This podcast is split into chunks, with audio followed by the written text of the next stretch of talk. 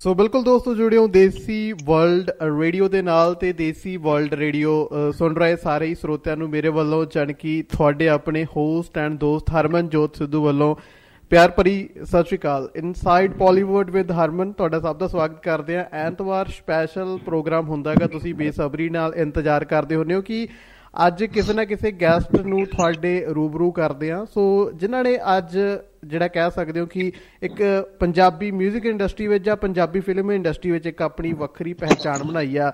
ਅੱਜ ਦੇ ਜਿਹੜੇ ਸਾਡੇ ਗੈਸਟ ਨੇ ਨਾ, ਉਹ ਬੜੇ ਖਾਸ ਨੇ। ਹੋ ਸਕਦਾ ਜਿਹੜੇ ਸਾਡਾ ਯੂਥ ਸੁਣਦਾ ਪਿਆ ਹੋਊਗਾ ਜਾਂ ਇਸ ਕੈਰੀਅਰ ਜਾਂ ਇਸ ਲਾਈਨ ਦੇ ਵਿੱਚ ਆਉਣਾ ਚਾਹੁੰਦੇ ਨੇ, ਤਾਂ ਉਹਨਾਂ ਦੇ ਲਈ ਇੱਕ ਮੋਟੀਵੇਸ਼ਨਲ ਹੋਣਗੇ। ਕਿਉਂ ਹੋਣਗੇ, ਉਸ ਬਾਰੇ ਮੈਂ ਤੁਹਾਨੂੰ ਜ਼ਰੂਰ ਥੋੜਾ ਦੱਸੂਗਾ। ਫਿਲਹਾਲ ਜਿਵੇਂ ਕਿ ਤੁਸੀਂ ਸੋਸ਼ਲ ਮੀਡੀਆ ਤੇ ਦੇਖ ਹੀ ਲਿਆ ਹੋਣਾਗਾ ਕਿ ਅੱਜ ਆਪਣੇ ਨਾਲ ਪ੍ਰੋਗਰਾਮ ਦੇ ਵਿੱਚ ਲਾਈਵ ਕੌਣ ਹੋਣਗੇ।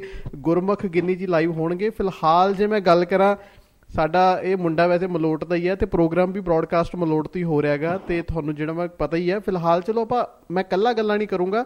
ਆਪਾਂ ਆਪਣੇ ਗੈਸਟ ਪ੍ਰੋਗਰਾਮ ਦੇ ਵਿੱਚ ਸ਼ਾਮਲ ਕਰਦੇ ਹਾਂ ਸਵਾਗਤ ਕਰਦੇ ਹਾਂ ਗੁਰਮੁਖ ਗਿੰਨੀ ਜੀ ਦਾ। ਤੇ ਕੀ ਹਾਲ ਚਾਲ ਹੈ ਸਤਿ ਸ਼੍ਰੀ ਅਕਾਲ ਜੀ। ਹਾਂਜੀ ਸਤਿ ਸ਼੍ਰੀ ਅਕਾਲ ਹਰਮਨ ਕੀ ਹਾਲ ਚਾਲ? ਬਹੁਤ ਵਧੀਆ ਤੁਸੀਂ ਸੁਣਾਓ ਠੀਕ ਠਾਕ ਹੋ ਜੀ? ਵਧੀਆ ਜੀ, ਵਧੀਆ। ਤੁਸੀਂ ਦੱਸੋ ਕਿੱਦਾਂ? ਬਹੁਤ ਵਧੀਆ ਜੀ, ਬਹੁਤ ਵਧੀਆ ਹਾਲ ਚਾਲ ਨੇ। ਤੇ ਮੈਂ ਪਹਿਲੇ ਗੱਲ ਕਰਦਾ ਪਿਆ ਸੀ ਕਿ ਅੱਜ ਦੀ ਸ਼ਾਇਦ ਇੰਟਰਵਿਊ ਸ਼ਾਇਦ ਇੰਟਰਵਿਊ ਨਹੀਂ, ਇਹ ਉਹਨਾਂ ਦੇ ਲਈ ਮੋਟੀਵੇਸ਼ਨ ਤੁਹਾਡੀ ਇਹ ਗੱਲਬਾਤ ਹੋਊਗੀ, ਜਿਹੜੇ ਇਸ ਸਟਰਗਲ ਕਰਦੇ ਹੋਏ ਇਸ ਇੰਡਸਟਰੀ ਵਿੱਚ ਆਉਣਾ ਚਾਹੁੰਦੇ ਨੇ, ਆਪਣੇ ਪੈਰ ਜਮਾਉਣਾ ਚਾਹੁੰਦੇ ਨੇ। ਫਿਲਹਾਲ ਤੁਹਾਡਾ ਬੜਾ ਮਿਹਨਤ ਰਹੀ ਹੈ ਇਸ, ਇੱਥੋਂ ਤੱਕ ਪਹੁੰਚਣ ਦੇ ਲਈ। ਆਪਾਂ ਚਲੋ ਗੱਲਬਾਤ ਕਰਾਂਗੇ। ਫਿਲਹਾਲ ਤਾਂ ਸਭ ਜਾਣਨਾ ਚਾਹੁੰਦੇ ਹੋਣਗੇ ਕਿ ਗੁਰਮੁਖ ਗਿੰਨੀ ਕੌਣ ਆ ਤੇ ਕਿੱਥੋਂ ਬਿਲੋਂਗ ਕਰਦਾ। ਗੁਰਮੁਖ ਗਿੰਨੀ ਜੀ ਐਕਟਰ ਹੈ। ਜੀ। ਸਿੱਖਿਆ ਟ੍ਰੇਨਡ ਐਕਟਰ ਹੈ ਤੇ ਇਹ ਬਿਲੋਂਗ ਮਲੋੜ ਤੋਂ ਕਰਦਾ ਹੈ। ਹੂੰ। ਤੇ ਪੜਿਆ ਪਟਿਆਲੇ ਹੈ ਐਮਏ ਥੀਏਟਰ ਕੀਤੀ ਹੈ ਇਹਨੇ। ਜੀ। ਤੇ ਅੱਜ ਕੱਲ ਇਹ ਖਰੜ ਦੇ ਵਿੱਚ ਆਪਣਾ ਫਲੈਟ ਲੈ ਕੇ ਰਹਿੰਦਾ ਮੈਨੂੰ ਵਧਾਈਆਂ ਦੇ ਦਿਓ। ਕੀ ਬਾਤ ਹੈ। ਪਹਿਲਾਂ ਤਾਂ ਬਹੁਤ ਬਹੁਤ ਮੁਬਾਰਕਾਂ ਜੀ ਤੁਹਾਨੂੰ ਜਦੋਂ ਆਪਣਾ ਫਲੈਟ ਮੈਂ ਵੈਸੇ ਗੱਲ ਕਰ ਰਿਹਾ ਸੀਗਾ ਕਿ ਮਲੋਟ ਤੋਂ ਉੱਠ ਕੇ ਚੰਡੀਗੜ੍ਹ ਵਾਲੇ ਸ਼ਹਿਰ ਦੇ ਵਿੱਚ ਆਉਣਾ ਆਪਣੇ ਆਪ ਦੇ ਵਿੱਚ ਬੜੀ ਮਾਣ ਵਾਲੀ ਗੱਲ ਹੁੰਦੀ ਹੈ ਵੀ ਤੁਸੀਂ ਮਲੋਟ ਤੋਂ ਉੱਠ ਕੇ ਚੰਡੀਗੜ੍ਹ ਵਾਲੇ ਪਾਸੇ ਆ ਗਏ ਨੇ ਮਤਲਬ ਇਹ ਤੁਹਾਡੀ ਮਿਹਨਤ ਬੋਲਦੀ ਆ ਹਾਂਜੀ ਮੈਨੂੰ ਵੀ ਲੱਗਦਾ ਵੀ ਕਾਫੀ ਵਕਫਾ ਹੋ ਗਿਆ ਕਾਫੀ ਟਾਈਮ ਲੱਗ ਗਿਆ ਇਹ ਚੀਜ਼ਾਂ ਅਚੀਵ ਕਰਨ ਦੇ ਲਈ। ਜੀ। ਤੇ ਹੱਡ ਤੋੜ ਦੀ ਮਿਹਨਤ ਲੱਗੀ ਇਹਦੇ ਵਿੱਚ ਬਹੁਤ ਧੱਕੇ ਖਾਦੇ ਆ। ਹੂੰ। ਤੇ ਚੰਗਾ ਲੱਗਦਾ ਅੱਜ। ਹੁਣ ਮੈਂ ਏਸੀ 'ਚ ਬੈਠਾ ਕਿੰਨਾ ਚੰਗਾ ਲੱਗਦਾ। ਮੇਰੇ ਲਈ ਇਹ ਗੱਲਾਂ। ਹੁਣ ਤੁਸੀਂ ਕਹੋਗੇ ਅਸੀਂ ਤਾਂ ਅੱਜ ਕੱਲ ਹਰ ਘਰ ਦੇ ਵਿੱਚ ਹੈ ਨਾ। ਜਿਹੜੇ ਬੰਦੇ ਨੂੰ ਜਿਹੜੇ ਬੰਦੇ ਨੇ ਕਦੇ ਜ਼ਿੰਦਗੀ ਦੇ ਵਿੱਚ ਨਹੀਂ ਦੇਖੀਆਂ ਹੁੰਦੀਆਂ ਨਾ ਜਿਸਾਂ ਉਹ ਇਸ ਚੀਜ਼ ਦੀ ਕਦਰ ਜਾਣਦਾ। ਬਿਲਕੁਲ। ਬਿਲਕੁਲ। ਤਾਂ ਬਿਲਕੁਲ ਮੈਂ ਨਾ ਜੀ। ਤਾਂ ਮੈਂ ਜਾਣਨਾ ਚਾਹੂੰਗਾ ਮੈਂ ਨਾ ਅੱਜ ਸ਼ੋਅ ਸ਼ੁਰੂ ਕਰਨ ਤੋਂ ਪਹਿਲਾਂ ਇੱਕ ਪੋਸਟ ਪਾਈ ਸੀਗੀ ਕਿ ਮਲੋਟ ਦਾ ਕਾਲਾ ਦੋਧੀ ਕਿਵੇਂ ਬਣਿਆ ਸੁਪਰਸਟਾਰ। ਤਾਂ ਬੜਿਆਂ ਨੇ ਮੈਨੂੰ ਮੈਸੇਜ ਕੀਤਾ, ਕਹਿੰਦੇ ਬਾਈ ਚੱਕਰ ਕੀ ਹੈ ਕਿ ਇੱਕ ਦੋਧੀ ਸੁਪਰਸਟਾਰ ਬਣ ਗਿਆ ਤੇ ਅੱਜ ਜੇ ਗੱਲ ਕਰਾਂ, ਮੈਨੂੰ ਲੱਗਦਾ ਐਦਾ ਦਾ ਕੋਈ ਆਪਣਾ ਐਕਟਰ ਨਹੀਂ ਹੋਣਾਗਾ ਪਰ ਰਣਜੀਤ ਬਾਵਾ, ਦਿਲਜੀਤ, ਐਮੀ, ਨਿੰਜਾ ਅਮਰਤਮਾਨ ਜਾਂ ਕਈ ਕਿਸ ਕਿਸ ਕਿਸ ਆਰਟਿਸਟ ਦੀ ਗੱਲ ਕਰਾਂ, ਮੈਨੂੰ ਲੱਗਾ ਹਰ ਇੱਕ ਆਰਟਿਸਟ ਨਾਲ ਤੁਸੀਂ ਅੱਜ ਕੰਮ ਕਰ ਚੁੱਕੇ ਹੋ ਤੇ ਅੱਗੇ ਕਰ ਵੀ ਰਹੇ ਹੋ। ਸੋ, ਫਿਲਹਾਲ ਇਹ ਜਾਣਨਾ ਚਾਹਾਂਗੇ ਬੈਕਗ੍ਰਾਉਂਡ ਤੁਹਾਡੀ ਜਾਣਨਾ ਚਾਹੁੰਦੇ ਆ ਆਪਾਂ, ਜਾਂ ਜਿੰਨੇ ਵੀ ਸੁਣਨ ਵਾਲੇ ਨੇ ਉਹ ਜਾਣਨਾ ਚਾਹੁੰਦੇ ਨੇ। ਬੈਕਗ੍ਰਾਉਂਡ ਕੀ ਦੁੱਧ ਵੇਚਣ ਵਾਲਾ ਮੁੰਡਾ ਇਹ ਫਿਲਮ ਲਾਈਨ ਦੇ ਵਿੱਚ ਕਿਵੇਂ ਵੜ ਗਿਆ? ਦੇਖੋ ਚਲੋ ਉਹ ਹਾਲਾਤ ਤਾਂ ਜਿਹੜੇ ਪ੍ਰਮਾਤਮਾ ਨੇ ਦੇਣੇ ਹੁੰਦੇ ਆ ਨਾ ਹਰ ਬੰਦਾ ਆਪਦੀ ਕਿਸਮਤ ਲੈ ਕੇ ਆਉਂਦਾ। ਹੂੰ। ਤੇ ਮੇਰੇ ਸਾਡਾ ਜੱਦੀ ਪੁਸ਼ਤੀ ਦੁੱਧ ਦਾ ਕੰਮ ਸੀ ਪਾਪਾ ਦਾ। ਹੂੰ। ਮੈਂ ਗਰੀਬ ਨਹੀਂ ਕਹਿ ਸਕਦਾ ਆਪਦੇ ਆਪ ਨੂੰ। ਹੂੰ। ਉਹ ਚੱਲੇ ਆ ਵੀ ਚੱਲ ਵੀ ਦੁੱਧ ਦਾ ਕੰਮ ਸੀਗਾ ਵੀ ਖੁਦ ਕਰਕੇ ਖਾਣਾ ਸਵੇਰੇ ਦੁੱਧ ਲੈ ਕੇ ਆਉਣਾ ਸ਼ਾਮ ਨੂੰ ਦੁੱਧ ਲੈ ਕੇ ਆਉਣਾ। ਹੂੰ। ਤੇ ਜਦੋਂ ਮੈਂ 6ਵੀਂ ਕਲਾਸ ਦੇ ਵਿੱਚ ਸੀਗਾ ਮੇਰੇ ਪਾਪਾ ਦੀ ਨਾ ਅੱਖ ਖਰਾਬ ਹੋ ਗਈ ਸੀ। ਓਕੇ ਤੇ ਘਰ ਦਾ ਕੰਮ ਹਰ ਦੁੱਧ ਦਾ ਸੀ ਬਸ ਆਹੀ 500 2-400 ਸਵੇਰੇ ਬਣਾ ਲੈਣਾ 2-400 ਸ਼ਾਮੀ ਬਣਾ ਲੈਣਾ। ਹੂੰ। ਹਨਾ ਵੀ ਡੇਲੀ ਦੇ ਦੁੱਧ ਦਾ ਤੁਹਾਨੂੰ ਪਤਾ ਹੀ ਹੈ ਜਦ ਦੁੱਧ ਦਾ ਕੰਮ ਕਿੰਨਾ ਔਖਾ ਹੁੰਦਾ ਵੀ ਨੇਰੀ ਆਵੇ ਤੂਫਾਨ ਆਵੇ ਮੀਂਹ ਆਵੇ ਜੋ ਮਰਜ਼ੀ ਆਵੇ ਦੁੱਧ ਤਾਂ ਲੈ ਕੇ ਆਉਣਾ ਹੀ ਆਉਣਾ ਪਿੰਡਾਂ 'ਚ। ਹਨਾ ਹੂੰ। ਤੇ ਮੇਰੇ ਡੈਡੀ ਵੀ ਦੁੱਧ ਲੈ ਕੇ ਆਉਂਦੇ ਸੀ ਪਰ ਜਦੋਂ ਉਹਨਾਂ ਦੀ ਅੱਖ ਖਰਾਬ ਹੋ ਗਈ ਅੱਖ ਦੇ ਵਿੱਚ ਜ਼ਖਮ ਹੋ ਗਿਆ ਇੱਕ ਅੱਖ ਦੇ ਵਿੱਚ ਦਿਖਣਾ ਬੰਦ ਹੋ ਗਿਆ ਤਕਰੀਬਨ। ਓਕੇ ਤੇ ਫਿਰ ਉਹ 10 15 20 ਦਿਨ ਤੱਕ ਕੋਈ ਹੋਰ ਮੁੰਡਾ ਦੁੱਧ ਲੈ ਕੇ ਆਇਆ ਬਟ ਮੈਂ ਨਾਲ ਜਾਂਦਾ ਸੀ ਉਹਦੇ। ਹੂੰ। ਤੇ ਮੁੰਡਾ ਰੱਖਿਆ। ਬਟ ਆਫਟਰ ਦੈਟ ਫਿਰ ਮੈਂ ਮਹੀਨੇ ਕੇ ਬਾਅਦ ਮਹੀਨੇ ਡੇਢ ਮਹੀਨੇ ਬਾਅਦ ਹੀ ਮੈਂ ਹੀ ਸਾਂਭ ਲਿਆ ਸੀ। ਅੱਛਾ। 15 ਕੁ ਦਿਨ ਉਹ ਲੈ ਕੇ ਆਇਆ ਫਿਰ 10 ਕੁ ਦਿਨ ਅਸੀਂ ਉਹ ਉਦੋਂ ਬਾਅਦ ਉਹਨੇ ਆਉਣਾ ਬੰਦ ਕਰਤਾ। ਹੂੰ। 10 ਕੁ ਦਿਨ ਮੈਂ ਆਪਦਾ ਮਾਸੀ ਦਾ ਮੁੰਡਾ ਨਾਲ ਲੈ ਕੇ ਜਾਂਦਾ ਸੀ। ਉਹਨੂੰ ਪਤਾ ਨਹੀਂ ਸੀ ਮੈਂ ਜਿੰਨਾ ਕਿ 15 ਦਿਨ ਚ ਦੇਖ ਪਾਇਆ ਵੀ ਕਿੱਥੋਂ ਕਿੱਥੋਂ ਦੁੱਧ ਲੈ ਕੇ ਆਉਣਾ ਹੈ। ਅੱਛਾ। ਇੱਥੋਂ ਚੋਣਾ ਤੇ ਕਿੱਥੇ ਦੇਣਾ ਹੂੰ ਕਿੰਨਾ ਘਰਾਂ 'ਚ ਦੇਣਾ ਕਿੰਨਾ ਚਾਹ ਲੈਣ ਦੇਣਾ ਹੂੰ। ਮੈਨੇਜਮੈਂਟ ਟ੍ਰੇਨਡ ਹੋ ਗਿਆ। ਹੂੰ। ਸਕੂਟਰੀ ਤੇ ਦੁੱਧ ਲੈ ਕੇ ਆਉਂਦਾ ਸੀ ਮੈਂ। ਓਕੇ। ਤੇ ਉਹ ਫਿਰ ਮੇਰਾ ਜਿਹੜਾ ਸਿਲਸਿਲਾ ਦੁੱਧ ਲੈ ਕੇ ਆਉਣ ਦਾ ਉਹ 8-10 ਸਾਲ ਚੱਲਿਆ। ਮਤਲਬ 2000 ਸਨ ਤੋਂ ਲੈ ਕੇ 2010 ਤੱਕ ਚੱਲਿਆ ਜਦ ਤੱਕ ਮੈਂ ਯੂਨੀਵਰਸਿਟੀ ਨਹੀਂ ਗਿਆ। ਓਕੇ। 10 ਸਾਲ ਚੱਲਿਆ ਉਹ। ਉਹ ਉਹਨਾਂ ਉਸ ਟਾਈਮ ਨਾ ਤਾਂ ਮੈਂ ਸਕੂਲ ਚ ਆਈ ਤਰ੍ਹਾਂ ਗਿਆ। ਹੂੰ। ਸਮੇਂ ਤੇ ਟਾਈਮ ਤੇ ਕਦੇ।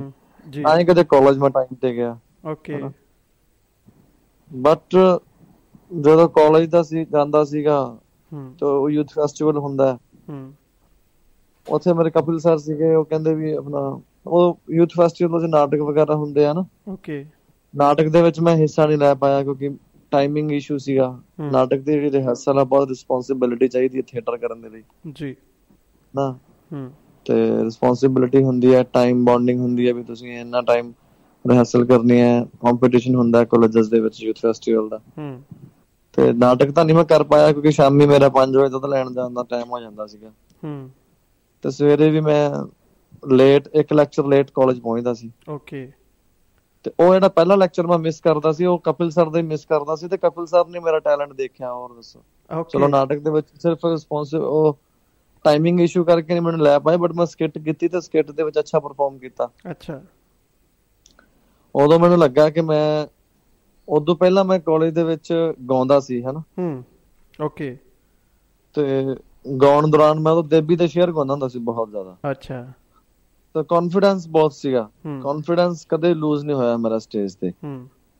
ਇੱਕ ਖਾਸ ਸੀ ਇਹੀ ਖਾਸੀਅਤ ਮੈਨੂੰ ਜਿਹੜੀ ਮੈਨੂੰ ਸਭ ਤੋਂ ਅਲੱਗ ਬਣਾਉਂਦੀ ਸੀ ਕਿ ਮੈਂ ਇੱਕ ਰਿਸਪੈਕਟ ਟੀਚਰਾਂ ਦੀ ਰਿਸਪੈਕਟ ਚੱਲਦੇ ਮਨ ਦੇ ਵਿੱਚ। ਮੈਂ ਕੋਈ ਵੀ ਗੱਲ ਕਹਿ ਜਾਂਦਾ ਸੀ ਰਿਸਪੈਕਟ ਮਨ ਦੇ ਵਿੱਚ ਹੁੰਦੀ ਸੀ ਪਰ ਜੋ ਵੀ ਗੱਲ ਕਹਿਣੀ ਜਿਹੜੇ ਆਮ ਸਟੂਡੈਂਟ ਨਹੀਂ ਕਹਿ ਪਾਉਂਦੇ ਹਨ। ਹੂੰ। ਬਟ ਮੈਂ ਕਹਿ ਜਾਂਦਾ ਸੀ। ਓਕੇ ਮਤਲਬ ਇਹਨਾਂ ਕੌਨਫੀਡੈਂਸ ਹੁੰਦਾ ਸੀ। ਓਕੇ ਤੇ ਉਹੀ ਕੌਨਫੀਡੈਂਸ ਨੂੰ ਦੇਖਦੇ ਹੋਏ ਇਹਨਾਂ ਨੇ ਕਿਹਾ ਕਿ ਤੂੰ ਬਹੁਤ ਨੈਚੁਰਲ ਆ ਤੂੰ ਜੋ ਗੱਲ ਰੱਖਣੀ ਹੈ ਬੜੇ ਤਰੀਕੇ ਨਾਲ ਬੜੇ ਢੰਗ ਨਾਲ ਬੜੇ ਤਾਂ ਕੋਲ ਸ਼ਬਦਾਂ ਦੀ ਚੋਣ ਵੀ ਬੜੀ ਵਧੀਆ ਹੁੰਦੀ ਹੈ ਤੇਰੇ ਕੋਲ। ਹੂੰ। ਮਤਲਬ ਕਾਫੀ ਵਰਡਸ ਨੇ ਜਿਨ੍ਹਾਂ ਦੇ ਸਹਾਰੇ ਤੂੰ ਮਤਲਬ ਕੋਈ ਵੀ ਕੰਮ ਕਢਵਾ ਲੈਣਾ ਆਪਦੇ ਤੋਂ ਵੱਡਿਆਂ ਤੋਂ ਆਪਦੇ ਨਾਲ ਵਾਲਿਆਂ ਤੋਂ। ਦੋਸਤ ਕਾਫੀ ਬਣ ਗਏ ਸੀ। ਕਾਲਜ ਦੇ ਇੱਕ ਮਤਲਬ ਜਿਹੜੇ ਗਿਨੇ ਚੁਨੇ ਜਿਵੇਂ ਮੁੰਡੇ ਹੁੰਦੇ ਉਹਨਾਂ 'ਚ ਮਸ਼ਹੂਰ ਹੋ ਗਿਆ ਸੀ ਮੈਂ। ਓਕੇ। ਕਾਲਜ ਕਲਰ ਤਾਂ ਨਹੀਂ ਮੈਨੂੰ ਮਿਲਿਆ। ਓਕੇ। ਬਟ ਮਸ਼ਹੂਰਾਂ 'ਚ ਆਂਦਾ ਸੀਗਾ। ਤੇ ਕੇਅਰਲੈਸ ਸੀ ਸ਼ਾਇਦ ਤਾਂ ਕਰਕੇ ਨਹੀਂ ਕਾਲਜ ਕਲਰ ਮਿਲਿਆ। ਓਕੇ। ਸਕੂਲ ਦੀ ਬੈਲ ਕਾਲਜ ਦੀ ਬੈਲ ਵੀ ਮਾਰਤੀ ਸੀ ਘੰਟੀ ਬਿਨਾ ਲੈਕਚਰ ਤੋਂ ਕਰਤੀ ਸੀ ਛੁੱਟੀ ਕਰਤੀ ਸੀ ਹਾਂ। ਫਿਰ ਮੈਨੂੰ ਮੈਡਮ ਨੀਰੂ ਬਜਾਜ ਨੇ ਡਿਸਮਿਸ ਕਰਤਾ ਸੀ ਕਾਲਜ ਦੇ ਵਿੱਚੋਂ ਅਨਮਿੱਥੇ ਸਮੇਂ ਲਈ। ਓਕੇ ਠੀਕ ਆ? ਇੱਕ ਕਹਿੰਦੇ ਆ ਵੀ ਕਹਿੰਦੇ ਆ ਵੀ ਕਿਊਟ ਬੜਾ ਹੁੰਦਾ ਸੀ ਮੈਂ। ਅੱਛਾ। ਤੇ ਜਦੋਂ ਮੁੰਡੂ ਜਿਹਾ ਹੁੰਨੇ ਆ ਕਾਲਜ ਦੇ ਵਿੱਚ ਆਪਾਂ ਹੂੰ। ਇਹ ਸੁਭਾਵਿਕ ਗੱਲ ਹੈ ਹਨਾ? ਬੰਦੇ ਦਾ ਧਿਆਨ ਹਰ ਪਾਸੇ ਜਾਂਦਾ। ਹੈ। ਹੂੰ ਸ਼ਾਇਦ ਉਸ ਕਰਕੇ ਨਾ ਮਿਲਿਆ ਹੋਵੇ। ਕਦੇ ਮਲੋਟ ਰਿਹਾ ਹਨਾ ਸਾ ਦੁੱਧ ਵੇਚਦਾ ਰਿਹਾ ਯੂਨੀਵਰਸਿਟੀ ਆਇਆ ਜਦੋਂ। ਉਹ ਕਪਿਲ ਸਰ ਨੇ ਕਿਹਾ ਮੈਨੂੰ ਵੀ ਤੂੰ ਐਮਏ ਥੀਏਟਰ ਕਰ। ਬਹੁਤ ਔਖਾ ਹੋਇਆ ਉਦੋਂ ਕਿਉਂਕਿ ਘਰੋਂ ਨਿਕਲਣਾ ਸਾਰਾ ਕੰਮ ਮੇਰੇ ਤੇ ਸੀ ਦੁੱਧ ਦਾ। ਜਿਹੜਾ ਬੰਦਾ ਕਾਲਜ ਟਾਈਮ ਵੀ ਦੁੱਧ ਵੇਚ ਰਿਹਾ। ਹੂੰ। ਹਨਾ? ਓਕੇ। ਸਵੇਰੇ ਸ਼ਾਮ ਦੁੱਧ ਲੈ ਕੇ ਆਉਂਦਾ। ਹੂੰ। ਬਿਲਕੁਲ। ਤੇ ਉਹ ਇੱਕਦਮ ਘਰੋਂ ਐਮਏ ਕਰਨ ਦੇ ਲਈ ਪਟਿਆਲੇ ਜਾਣਾ ਪਵੇ ਤਾਂ ਓਬਵੀਅਸਲੀ ਕਿ ਚੀਜ਼ਾਂ ਫੇਸ ਕਰਨੀਆਂ ਪੈਣੀਆਂ ਸੀ ਹੈਨਾ? ਮਤਲਬ ਮਨ ਪਹਿਲੇ ਹੀ ਬਣਾ ਲਿਆ ਸੀ ਕਿ ਮੈਂ ਹੁਣ ਕੁਝ ਅਚੀਵ ਮੈਂ ਨਾ ਉਦੋਂ ਬਣਿਆ ਜਦੋਂ ਜਦੋਂ ਜਦੋਂ ਸਕਿੱਟ ਕੀਤੀ ਨਾ ਤੇ ਉਸ ਤੋਂ ਬਾਅਦ ਜਦੋਂ ਲੱਗਾ ਕਿ ਹਾਂ ਅਗਲੇ ਸਾਲ ਫਿਰ ਸਕਿੱਟ ਕੀਤੀ। ਨਾਟਕ ਫਿਰ ਵੀ ਨਹੀਂ ਕਰ ਪਾਇਆ। ਅੱਛਾ। ਟਾਈਮ ਹੋ ਜਾਈ ਤਾਂ ਟਾਈਮ ਬੌਂਡਿੰਗ ਕਰਕੇ ਕਿਉਂਕਿ ਬਸ ਉਹ ਦੁੱਧ ਲੈ ਕੇ ਆਉਣਾ ਪੈਂਦਾ ਸੀਗਾ ਤੇ ਨਾਟਕ ਦੇ ਵਿੱਚ ਰਿਹਰਸਲ ਜ਼ਿਆਦਾ ਚਾਹੀਦੀ ਸੀ। ਹੂੰ। ਉਹ ਬਸ ਸੁਪਨਾ ਸੁਪਨੇ ਰਹਿ ਗਿਆ। ਹੂੰ। ਫਿਰ ਫਾਈਨਲੀ ਬੀਏ ਫਾਈਨਲ ਜਦੋਂ ਹੋਈ ਤੇ ਫਿਰ ਮੈਂ ਆਦੇ ਪਾਪਾ ਨੂੰ ਕਿਹਾ। ਹੂੰ। ਉਹ ਜਿਹੜੀ ਮੈਂ ਪਹਿਲਾਂ ਗੱਲ ਕੀਤੀ ਨਾ ਆਸ਼ਕੀ ਕੁੜੀਆਂ ਛੜੀਆਂ ਵਾਲੀ ਉਹ ਹਰ ਬੰਦਾ ਕਰਦਾ ਮੁੰਡੋ ਮੰਨਦਾ ਨਹੀਂ ਕੋਈ ਹਨਾ? ਹਾਂ ਬਿਲਕੁਲ। ਸ਼ਾਇਦ ਮੈਨੂੰ ਤਾਂ ਸ਼ਾਇਦ ਮੈਨੂੰ ਤਾਂ ਨਹੀਂ ਕਾਲਜ ਕਲਰ ਮਿਲਿਆ ਮੈਂ ਤਾਂ ਕਹੀ ਨਾ ਓਕੇ ਓਕੇ ਓਕੇ ਸਹੀ ਹੈ। ਉਹ ਫਿਰ ਜਿਹੜੇ ਡਿਪਲੋਮੈਟਿਕ ਵੇ ਨਾਲ ਚੱਲਦੇ ਆ ਉਹਨਾਂ ਨੂੰ ਮਿਲਦਾ। ਹੂੰ। ਹਨਾ? ਹੂੰ। ਤੇ ਮੈਂ ਆਪਣੀ ਗੱਲ ਸਿੱਧੀ ਰੱਖ ਦਿੰਦਾ ਸੀ। ਹੂੰ ਓਕੇ ਚਲੋ ਐਨੀ ਹਾਓ ਫਿਰ ਕੀ ਮੇਰੇ ਪਾਪਾ ਨੂੰ ਆਖਿਆ ਮੈਂ ਕਿ ਆਪਾਂ ਐਮਏ ਥੀਏਟਰ ਐਮਏ ਥੀਏਟਰ ਤਾਂ ਨਹੀਂ ਕਿਹਾ ਮੈਂ। ਮੈਂ ਕਿਹਾ ਵੀ ਐਮਏ ਇਕਨੋਮਿਕਸ ਕਰਨੀ ਹੈ। ਅੱਛਾ। ਥੀਏਟਰ ਬਾਰੇ ਪਤਾ ਹੀ ਨਹੀਂ ਸੀ ਕਿਸੇ ਨੂੰ। ਮੈਨੂੰ ਕਿਹੜਾ ਪਤਾ ਸੀਗਾ? ਮੈਂ ਤਾਂ ਕਪਿਲ ਸਰ ਤੋਂ ਸੁਣਿਆ ਸੀ ਮੈਂ। ਓਕੇ ਕਿਉਂਕਿ ਯੂਨੀਵਰਸਿਟੀ ਪੜ੍ਹ ਕੇ ਆਏ ਸੀ ਉਹਨਾਂ ਨੇ ਐਮਏ ਇੰਗਲਿਸ਼ ਕੀਤੀ ਸੀ। ਹੂੰ।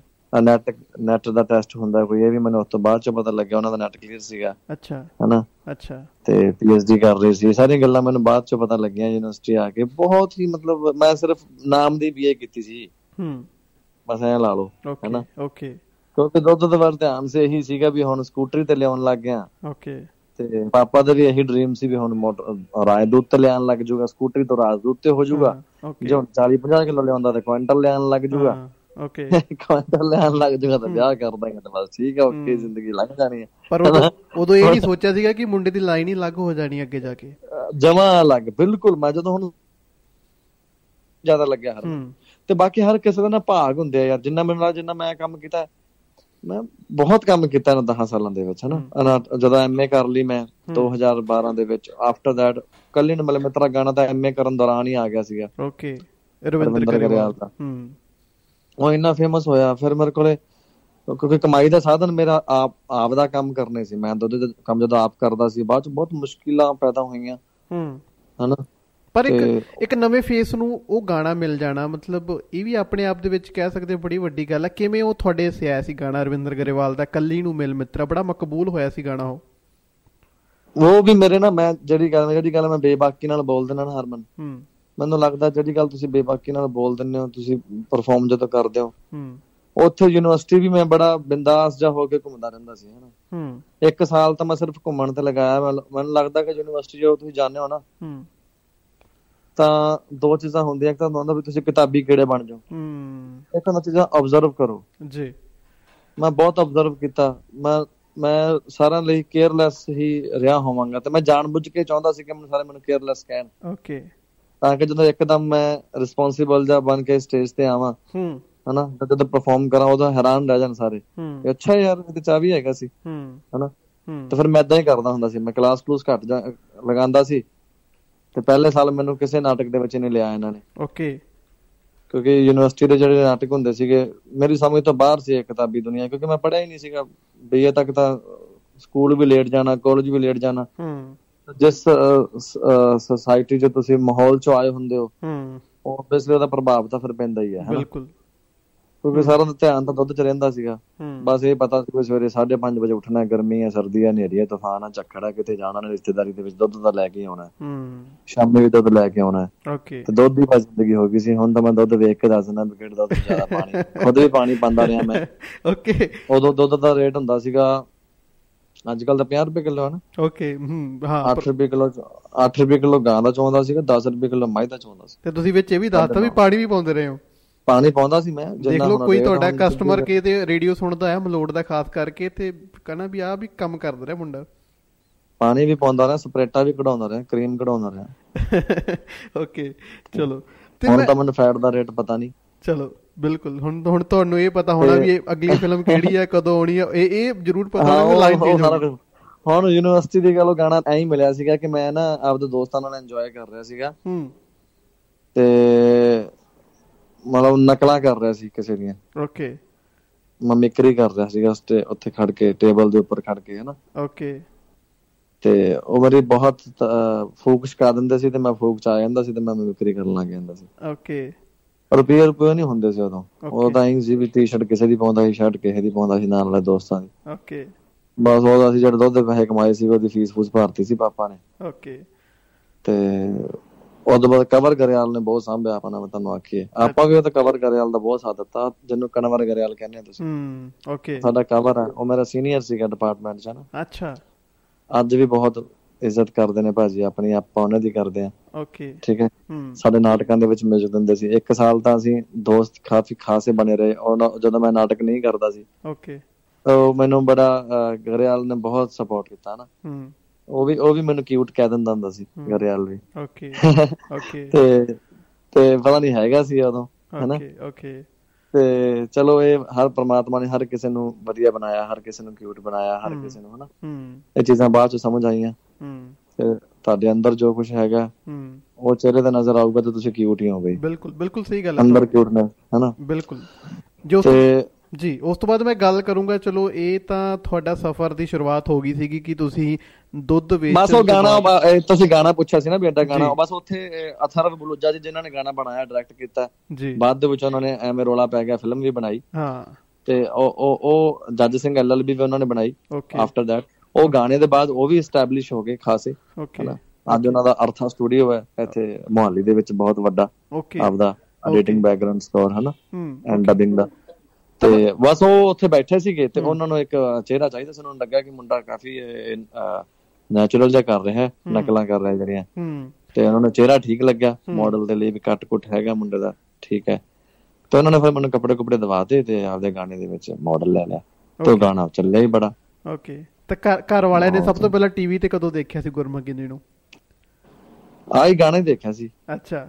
ਕੀ ਕੀ ਰਿਐਕਸ਼ਨ ਸੀ ਉਦੋਂ ਤੁਹਾਨੂੰ ਲੱਗਦਾ ਜੇ ਕੀ ਕੀ ਉਹਨਾਂ ਨੇ ਕਿਹਾ ਸੀ ਤੁਹਾਨੂੰ ਗਾਣੇ 'ਚ ਦੇਖਣ ਤੋਂ ਬਾਅਦ? ਉਹ ਉਹ ਉਹ ਟੀਵੀ ਤੇ ਕੁਝ ਦਿਨ ਚੱਲਿਆ ਤੇ ਬਾਅਦ ਦੇ ਵਿੱਚ ਉਹਨੂੰ ਆਨਰ ਕਿਲਿੰਗ ਤੇ ਸੀ ਨਾ ਗਾਣਾ ਉਹ ਵੀਡੀਓ ਦੀ ਖੂਨ ਖਰਾਬੀ ਵਾਲੀ ਸੀ ਜਦੋਂ ਜਦੋਂ ਮੈਨੂੰ ਮਾਰ ਉਹ ਟੀਵੀ ਤੇ ਫਿਰ ਬੈਨ ਕਰਤਾ ਸੀ ਨਾ। ਦੋ ਚਾਰ ਦਿਨ ਚੱਲਿਆ ਮੈਨੂੰ ਲੱਗਦਾ। ਬਾਅਦ ਚ ਲੋਕੀ ਸਾਰੇ ਰਿਸ਼ਤੇਦਾਰ ਲੋਕ ਉਹ ਗਾਣਾ ਇੰਨਾ ਜ਼ਿਆਦਾ ਵਾਇਰਲ ਹੋ ਗਿਆ ਕਿ ਹਰ ਕਿਸੇ ਦੇ ਮੋਬਾਈਲ ਦੇ ਵਿੱਚ ਸੀਗਾ। ਮੈਨੂੰ ਅੱਜ ਵੀ ਯਾਦ ਹੈ ਮੈਂ ਕਿੱਥੇ ਵੀ ਜਾਂਦਾ ਸੀ ਨਾ ਉਹ ਹਰਿਆਣੇ ਚਲਾ ਜਾਵਾਂ ਦਿੱਲੀ ਚਲਾ ਜਾਵਾਂ ਉਹ ਲੋਕ ਪਹਿਚਾਣਦੇ ਸੀ ਹਾਲਾਂਕਿ ਉਹ ਮੈਂ ਐਂਡ ਤੇ ਸਭ ਤੋਂ ਵੱਧ ਦਿਖਦਾ ਉਹਦੇ ਚ। ਕਿਉਂਕਿ ਉਹ ਉਦੋਂ ਇੰਨੇ ਕੈਮਰਿਆਂ ਦੀ ਕੁਆਲਿਟੀ ਇੰਨੀ ਨਹੀਂ ਹੁੰਦੀ ਸੀਗੀ ਹਨਾ 2012 ਦੀਆਂ ਗੱਲਾਂ ਇਹ। ਇਹ ਕੁਆਲਿਟੀਆਂ ਬਾਅਦ ਚੋਂ ਬੜੀ ਵਧੀਆ ਨਵੇਂ ਨਵੇਂ ਕੈਮਰੇ ਬਾਅਦ ਚੋਂ ਆਏ ਨੇ। ਉਸ ਹਿਸਾਬ ਉਸ ਉਸ ਟਾਈਮ ਦੇ ਹਿਸਾਬ ਨਾਲ ਬਹੁਤ ਅੱਛਾ ਬਣ ਗਾਣਾ ਬਣਿਆ ਸੀ। ਬਿਲਕੁਲ। ਤੇ ਉਹ ਉਹ ਜਦੋਂ ਮੇਰੇ ਡੈਡੀ ਨੂੰ ਜਾ ਕੇ ਦਿਖਾਉਂਦੇ ਸੀ ਉਹ ਹੈਰਾਨ ਰਹਿ ਗਏ। ਲੋਕੀ ਉਹਨਾਂ ਨੂੰ ਮਿਲਦੇ ਸੀ। ਮੇਰੇ ਪਾਪਾ ਨਾਲ ਫੋਟੋ ਕਰਾ ਜਾਂਦੇ ਸੀ। ਓਕੇ ਲਿਟਰਲੀ ਇਹ ਗੱਲਾਂ ਦੇਖੀਆਂ ਮੈਨੂੰ ਲੋਕ ਮਿਲਣ ਆਉਂਦੇ ਸੀਗੇ ਤੇ ਉਹ ਗਾਣੇ ਨੇ ਬਹੁਤ ਪਿਆਰ ਦਿੱਤਾ। ਅੱਜ ਵੀ ਚਲੋ ਮੈਂ ਆਪਦੇ ਆਪ ਨੂੰ ਭਾਗਾ ਵਾਲਾ ਸਮਝਦਾ ਕਈ ਲੋਕ ਮੈਨੂੰ ਅੱਜ ਵੀ ਕਹਿ ਦਿੰਦੇ ਕਿ ਤੂੰ ਉਵੇਂ ਹੀ ਲੱਗਦਾ ਜ਼ਿਆਦਾ ਫ਼ਰਕ ਨਹੀਂ ਪਿਆ। ਹਾਂ ਥੋੜਾ ਫੇਸ ਭਾਰੀ ਹੋਇਆ ਯਾਨੀ ਕਿ ਇਹ ਮੇਰਾ ਸੈਂਚ ਕੱਟ ਇੱਕ ਪਹਿਚਾਨ ਬਣ ਗਿਆ ਹੈ ਨਾ ਵੀ ਆਹ ਮੁੰਡਾ ਉਸ ਗਾਣੇ 'ਚ ਹੈ। ਇਵਨ ਹੁਣ ਮੈਂ ਲੇਟੈਸਟ ਡਾਕੂਆਂ ਦਾ ਮੁੰਡਾ 2 ਸ਼ੂਟਿੰਗ ਕਰਕੇ ਆਇਆ ਸੀ। ਵਾਹ। ਤਾਂ ਉੱਥੇ ਜ਼ਿਆਦਾਤਰ ਲੋਕ ਜਦੋਂ ਦੇਵ ਖੋਰ ਨਾਲ ਫੋਟੋ ਕਰਾਉਂਦੇ ਸੀ ਤਾਂ ਮੇਰੇ ਨਾਲ ਫੋਟੋ ਕਰਵਾਉਣ ਆਉਂਦੇ ਸੀ ਤਾਂ ਬਹੁਤ ਜ਼ਿਆਦਾ ਲੋਕਾਂ ਨੇ ਇਹੀ ਬੋਲਿਆ ਤੁਸੀਂ ਭਾਜੀ ਕੱਲੇ ਨੂੰ ਮਿਲੇ ਮਤਰਾ ਵਾਲੇ ਹੋ ਨਾ। ਹਾਂ ਓਕੇ ਉਸ ਗਾਣਾ ਉਹ ਗਾਣੇ ਦੀ ਹਾਈ ਪੈਨ ਨਹੀਂ ਸੀ। ਓਕੇ ਓਕੇ ਮੈਂ ਉਦੋਂ ਪੈਸੇ ਨਹੀਂ ਹੁੰਦੇ ਸੀ ਕੋਲੇ ਬੱਸਾਂ ਤੇ ਜਾਣਾ ਰੇਲ ਗੱਡੀ ਤੇ ਮੈਂ ਪਟਿਆਲਾ ਮਲੋੜ ਜਾਣਾ। ਹੂੰ ਜਦੋਂ। ਹੂੰ। ਤੇ ਸਾਰਿਆਂ ਨੇ ਪਹਿਚਾਨੀ ਜਾਇਆ ਕਰਨਾ ਘੁਸਰ ਮੁਸਰ ਕਰੀ ਜਾਇਆ ਕਰਨੀ। ਸਟੂਡੈਂਟਸ ਹੁੰਦੇ ਜ਼ਿਆਦਾ ਟ੍ਰੇਨ ਦੇ ਵਿੱਚ। ਹੂੰ। ਹਨਾ? ਉਹ ਗਾਣਾ ਹਰ ਕਿਸੇ ਦੇ ਮੋਬਾਈਲ 'ਚ ਸੀ। ਉਹਨਾਂ ਨੇ ਕੋਲ ਆ ਕੇ ਗਾਣਾ ਲਾ ਦੇਣਾ। ਓਕੇ ਮੇਰੇ ਆਣੇ ਕਣਕ ਲੱਗੇ ਹੁੰਦੀ ਸੀ ਨਕਲੀ 100 150 ਵਾਲੀ। ਓਕੇ ਹਨਾ? ਤੇ ਗੱਲਾਂ ਬਹੁਤ ਫੇਸ ਕੀਤੀਆਂ ਮੈਂ। ਬਹੁਤ ਜ਼ਿਆਦਾ ਫੇਸ ਕੀਤੀਆਂ। ਕਿਉਂਕਿ ਅੱਜ ਕੱਲ ਤਾਂ ਇਹ ਹੁੰਦਾ ਨਾ ਵੀ ਆਪਣੇ ਮੇਰੇ ਵੀਰ ਦੂਜੇ ਜਿਹੜੇ ਕਈ ਹੋਰ ਮਾਡਲ ਹੁੰਦੇ ਹੋਣਗੇ ਉਹ ਇੱਕ ਗਾਣਾ ਕਰਕੇ ਦੋ ਬਾਅਦ ਫਾਰਚੂਨਰ ਮੂਰੇ ਖੜ ਜਾਂਦੇ ਆ ਹਨਾ? ਬਿਲਕੁਲ। ਤੇ ਆਪਦੇ ਲਾਈਕਸ ਲੈਣ ਲੱਗ ਜਾਂਦੇ ਫਾਲੋਅਰਸ ਵਧਾਉਣ ਲੱਗ ਜਾਂਦੇ। ਮੈਨੂੰ ਧਿਆਨ ਹੀ ਨਹੀਂ ਸੀ ਇਹਨਾਂ ਗੱਲਾਂ ਦਾ। ਹਾਲਾਂਕਿ ਉਸ ਤੋਂ ਬਾਅਦ ਮੈਨੂੰ ਕੰਮ ਬਹੁਤ ਆਇਆ। ਤੇ ਡਾਇਲੇ ਪੰਜਾਬ ਹੋਸਟ ਕੀਤਾ ਉਸ ਤੋਂ ਬਾਅਦ ਮੈਂ ਇਸ ਗਾਣੇ ਦੇ ਸਹਾਰੇ। ਹਾਂ ਟੀਵੀ ਐਜ਼ ਅ ਹੋਸਟ ਮੇਰਾ ਹਾਂ ਜ਼ੀ ਪੰਜਾਬੀ ਦਾ। ਲਾਈਵ ਸ਼ੋਅ ਸੀ ਉਹ ਅੱਧੇ ਘੰਟੇ ਦਾ ਮੈਂ ਕੱਲਾ ਕੋਈ ਨਾ ਕੋਈ ਟੌਪਿਕ ਹੁੰਦਾ ਸੀ ਬੋਲਦਾ ਰਹਿੰਦਾ ਸੀ। ਦਿਲ ਖੋਲ ਕੇ ਬੋਲ ਹਨਾ? ਹੂੰ। ਤੇ ਉਸ ਤੋਂ ਬਾਅਦ ਬੰਬੇ भी गया मैं पास आउट होने तो बाद हिंदी में भी काम करने की कोशिश करी लेकिन उस समय लगा कि अगर बॉम्बे में रहना है तो आपको बहुत ज्यादा पैसा चाहिए बिल्कुल अपने आप को मतलब अपने बॉडी के ऊपर ध्यान देने के लिए अपने चेहरे के ऊपर उस समय लगा कि जो लोग क्यूट क्यूट कहते थे ना वो बस वही कहते थे बॉम्बे में क्यूटनेस भरा पड़ा है चेहरे की सुंदरता के मामले में बात करें तो है ना ਇਹ ਤਾਂ ਇਹ ਤਾਂ ਬਾਈ ਕੌਰਨਫਲੈਕਸ ਖਾਂਦੇ ਨੇ ਹਾਂ ਬਿਲਕੁਲ ਬਿਲਕੁਲ ਤੁਹਾਡੀ ਤੁਹਾਡੀ ਗੱਲ ਬਿਲਕੁਲ ਇਹ ਤਾਂ ਬ੍ਰੋਕਲੀ ਇਹ ਤਾਂ ਬ੍ਰੋਕਲੀ ਖਾਂਦੇ ਨੇ ਜੇ ਤਾਂ ਪ੍ਰੋਟੀਨ ਲੈਂਦੇ ਨੇ ਇਹ ਗੱਲਾਂ ਹੁਣ ਸਮਝ ਆਈਆਂ ਤੇ ਹੁਣ ਮੈਂ ਪ੍ਰੋਟੀਨ ਲੈ ਸਕਦਾ ਹੁਣ ਮੈਂ ਕੌਰਨਫਲੈਕਸ ਵੀ ਖਾਣਾ ਹੁਣ ਮੈਂ ਬ੍ਰੋਕਲੀ ਵੀ ਖਾਣਾ ਉਦੋਂ ਨਹੀਂ ਖਾ ਸਕਦਾ ਸੀ ਨਹੀਂ ਖਾਂਦਾ ਸੀ ਭਾਈ ਓਕੇ ਬਿਲਕੁਲ ਬਹੁਤ ਬਹੁਤ ਵਧੀਆ। ਪਰ ਮੈਂ ਜੇ ਗੱਲ ਕਰਾਂ ਚਲੋ ਇਹ ਆਪਾਂ ਆਪਾਂ ਗੱਲ ਕਰਦੇ ਪਈ ਤੁਹਾਡਾ ਕੈਰੀਅਰ ਸ਼ੁਰੂਆਤ ਹੋ ਗਈ ਸੀਗੀ ਗਾਣਿਆਂ ਤੋਂ ਬਟ ਜੇ ਮੈਂ ਗੱਲ ਕਰਾਂ ਤੁਸੀਂ ਜਿਹੜੀਆਂ ਫਿਲਮਾਂ ਦੀ ਗੱਲ ਕਰੀਏ ਤਾਂ ਬਹੁਤ ਸਾਰੀਆਂ ਫਿਲਮਾਂ ਕਰ ਚੁੱਕੇ ਹੋ ਕਰ ਵੀ ਰਹੇ ਹੋ ਖਾਸ ਕਰਕੇ ਸਰਦਾਰ ਜੀ 2 ਦਿਲਜੀਤ ਦੋਸਾਂਝ ਦੇ ਨਾਲ ਖਿੱਦੋ ਖੁੰਡੀ ਚੰਨਾ ਮੇਰਿਆ ਤੂਫਾਨ ਸਿੰਘ ਪਤਾ ਨਹੀਂ ਹੋਰ ਕਿੰਨੀਆਂ ਕੀ ਫਿਲਮਾਂ ਹੋਣਗੀਆਂ। ਉਦੋਂ ਬਾਅਦ ਵੀ ਬਹੁਤ ਉਦੋਂ ਵੀ ਫਿਲਮਾਂ ਕੀਤੀਆਂ ਜਿਹੜੀਆਂ ਉਦੋਂ ਵੀ ਲੋਕ ਇੰਨਾ ਪਹਿਚਾਣਦੇ ਹੁੰਦੇ ਸੀਗੇ ਤੇ ਮੇਰੇ ਕੋਲੇ ਕੋਈ ਵਾਹਨ ਨਹੀਂ ਹੁੰਦਾ ਸੀ ਕਾਰ ਵਗੈਰਾ। ਹੂੰ। ਓਕੇ ਕਾਰ ਮੈਂ ਲਈ ਹੈ ਖਿੱਦੋ ਖੁੰਡੀ ਫਿਲਮ ਤੋਂ ਜਦੋਂ ਸ਼ੂਟਿੰਗ ਕਰਕੇ ਆਇਆ ਉਸ ਤੋਂ ਬਾਅਦ। ਓਕੇ ਲਾਲ ਰੰਗ ਦੀ ਸਵਿਫਟ ਕਾਰ ਜਿਹੜੀ ਅੱਜ ਕੱਲ ਮੈਂ ਸ਼ੋਅ ਵੀ ਕਰਦਾ ਹੁੰਦਾ। ਓਕੇ ਤਾਂ ਫਿਲਹਾਲ ਉਹੀ ਹੈ। ਓਕੇ ਮਤਲਬ ਸਭ ਤੋਂ ਪਹਿਲਾਂ ਫਿਲਮ ਕਿਹੜੀ ਸੀ ਆਈ ਸੀ ਉਦੋਂ? ਸਰਦਾਰ ਜੀ 2 ਓਕੇ ਸਰਦਾਰ ਜੀ ਪਰ ਮਤਲਬ ਤੁਸੀਂ ਦੇਖੋ ਸਰਦਾਰ ਜੀ 2 ਦੇ ਵਿੱਚ ਦਿਲਜੀਤ ਦੋਸਾਂਝ ਤੇ ਇੰਨੇ ਵੱਡੇ ਬੈਨਰ ਹੇਟ ਦਾ ਇੰਨੇ ਵੱਡੇ ਲੈਵਲ ਦੀ ਫਿਲਮ ਹਾਂ ਵਾਈਟ ਵਾਈਟ ਹਿਲ ਦੀ ਫਿਲਮ ਹਾਂ ਸਿੱਧੀ ਤੁਹਾਨੂੰ ਮਿਲ ਜਾਣੀ। ਉਹ ਵੀ ਇੱਕ ਕਹਿ ਸਕਦੇ ਹੋ ਕਿ ਬੜਾ ਸ਼ੌਕਿੰਗ ਜਿਹਾ ਸੀਗਾਗਾ ਉਹ ਫਿਲਮ ਦੇ ਵਿੱਚ ਤੁਹਾਨੂੰ ਕਿਵੇਂ ਫਿਰ ਰੋਲ ਮਿਲਿਆ ਜੇ ਗੱਲ ਕਰੀਏ ਤਾਂ? ਉਹ ਜੀ ਆਪਣੇ ਚੱਲ ਮੇਰਾ ਪੁੱਤ ਦੇ ਡਾਇਰੈਕਟਰ ਨੇ ਜੰਜੋਤ। ਜੀ। ਤੇ ਇਵਨ ਗੁਰਮੀਰ ਸਿੱਧੂ ਭਾਜੀ ਵਾਈਟਲ ਦੇ ਜਿਹੜੇ ਓਨਰ ਨੇ ਹਨਾ। ਮਨਮੋਹਨ ਸਿੱਧੂ ਭਾਜੀ। ਹੂੰ। ਜੰਜੋਤ ਨਾਲ ਮੇਰੀ ਦੋਸਤੀ ਸੀ। Janjot was casting director and I think associate director ਵੀ ਸੀ ਉਹਦਾ। ਓਕੇ ਹੂੰ। ਜਿਨ੍ਹਾਂ ਨੇ ਚੱਲ ਮੇਰਾ ਪੁੱਤ ਬਣਾਈ ਹੈ ਹੁਣ। ਓਕੇ ਚੱਲ ਮੇਰਾ ਪੁੱਤ ਚੱਲ ਮੇਰਾ ਪੁੱਤ 2 ਚੱਲ ਮੇਰਾ ਪੁੱਤ 3 ਉਹਨਾਂ ਦੀ ਅੱਜ ਕੱਲ੍ਹ ਇੰਗਲੈਂਡ ਸ਼ੂਟ ਕਰ ਰਹੇ। ਤੇ ਉਦੋਂ ਆਡੀਸ਼ਨ ਹੁੰਦੇ ਹੁੰਦੇ ਸੀਗੇ। ਅੱਛਾ। ਕੁਝ ਆਡੀਸ਼ਨ ਲਗਾ ਲਓ ਮੈਂ ਕਈ ਆਡੀਸ਼ਨਾਂ ਤੇ ਇਦੋਂ ਪਹਿਲਾਂ ਜਾ ਚੁੱਕਾ ਸੀ ਹੈਨਾ? ਓਕੇ ਤੇ ਉਹਨਾਂ ਨੂੰ ਆਡੀਸ਼ਨ ਬੜੇ ਚੰਗੇ ਲੱਗੇ। ਓਕੇ ਕਿਉਂਕਿ ਮੇਰੇ ਕੋਲ ਬੰਬੇ ਦਾ ਐਕਸਪੀਰੀਅੰਸ ਵੀ ਸੀਗਾ। ਬੰਬੇ ਜਦੋਂ ਮੈਂ ਮੈਂ ਬੰਬੇ ਨਾ ਮੈਂ ਮੇਰੇ ਨਾ ਆਬਜ਼ਰਵ ਕਰਨ ਦੀ ਬੜੀ ਆਦਤ ਸੀ। ਅੱਜ ਵੀ ਮੈਨੂੰ ਲੱਗਦਾ ਕਿ ਮੈਂ ਐਕਟਰ ਬਹੁਤ ਕਮਾਲ ਦਾ। ਸੱਚੀ ਮੈਂ ਮੈਂ ਮੂੰਹ ਮਿੱਠਾ ਬਣ ਰਿਹਾ ਆਪਦਾ। ਹੂੰ। ਬਟ ਡੈਫੀਨਿਟਲੀ ਮੈਂ ਅੱਜ ਤੁਸੀਂ ਮੈਨੂੰ ਸੁਪਰਸਟਾਰ ਲਿਖਣਾ ਦਿੱਤਾ ਉੱਥੇ। ਹੂੰ। ਬਟ ਮੈਂ ਸੁਪਰਸਟਾਰ ਵਾਲਾ ਕੰਮ ਕਰਨਾ ਹੈ। ਹਜੇ ਐਜ਼ ਐਨ ਐਕਟਰ ਹੂੰ। ਤੇ ਡੈਫੀਨਿਟਲੀ ਕਰਾਂਗਾ। ਉਦੋਂ ਮੈਂ ਖੁਦ ਕਹਾਂਗਾ ਕਿ ਹਾਂ ਮੈਂ ਸੁਪਰਸਟਾਰ ਉਵੇਂ ਨਹੀਂ ਮੈਂ ਸੁਪਰਸਟਾਰ ਐਕਟਿੰਗ ਦਾ ਸੁਪਰਸਟਾਰ ਜਦੋਂ ਮੈਨੂੰ ਲੱਗਾ ਕਿ ਮੈਂ ਆ ਕੰਮ ਕਰ ਲਿਆ। ਹੂੰ। ਉਦੋਂ ਮੈਂ ਆਪਦੇ ਆਪ ਨੂੰ ਹਰਾ ਚਰੀ ਦੇਵਾਂਗਾ ਇਹ ਗੱਲ ਬੋਲ ਕੇ।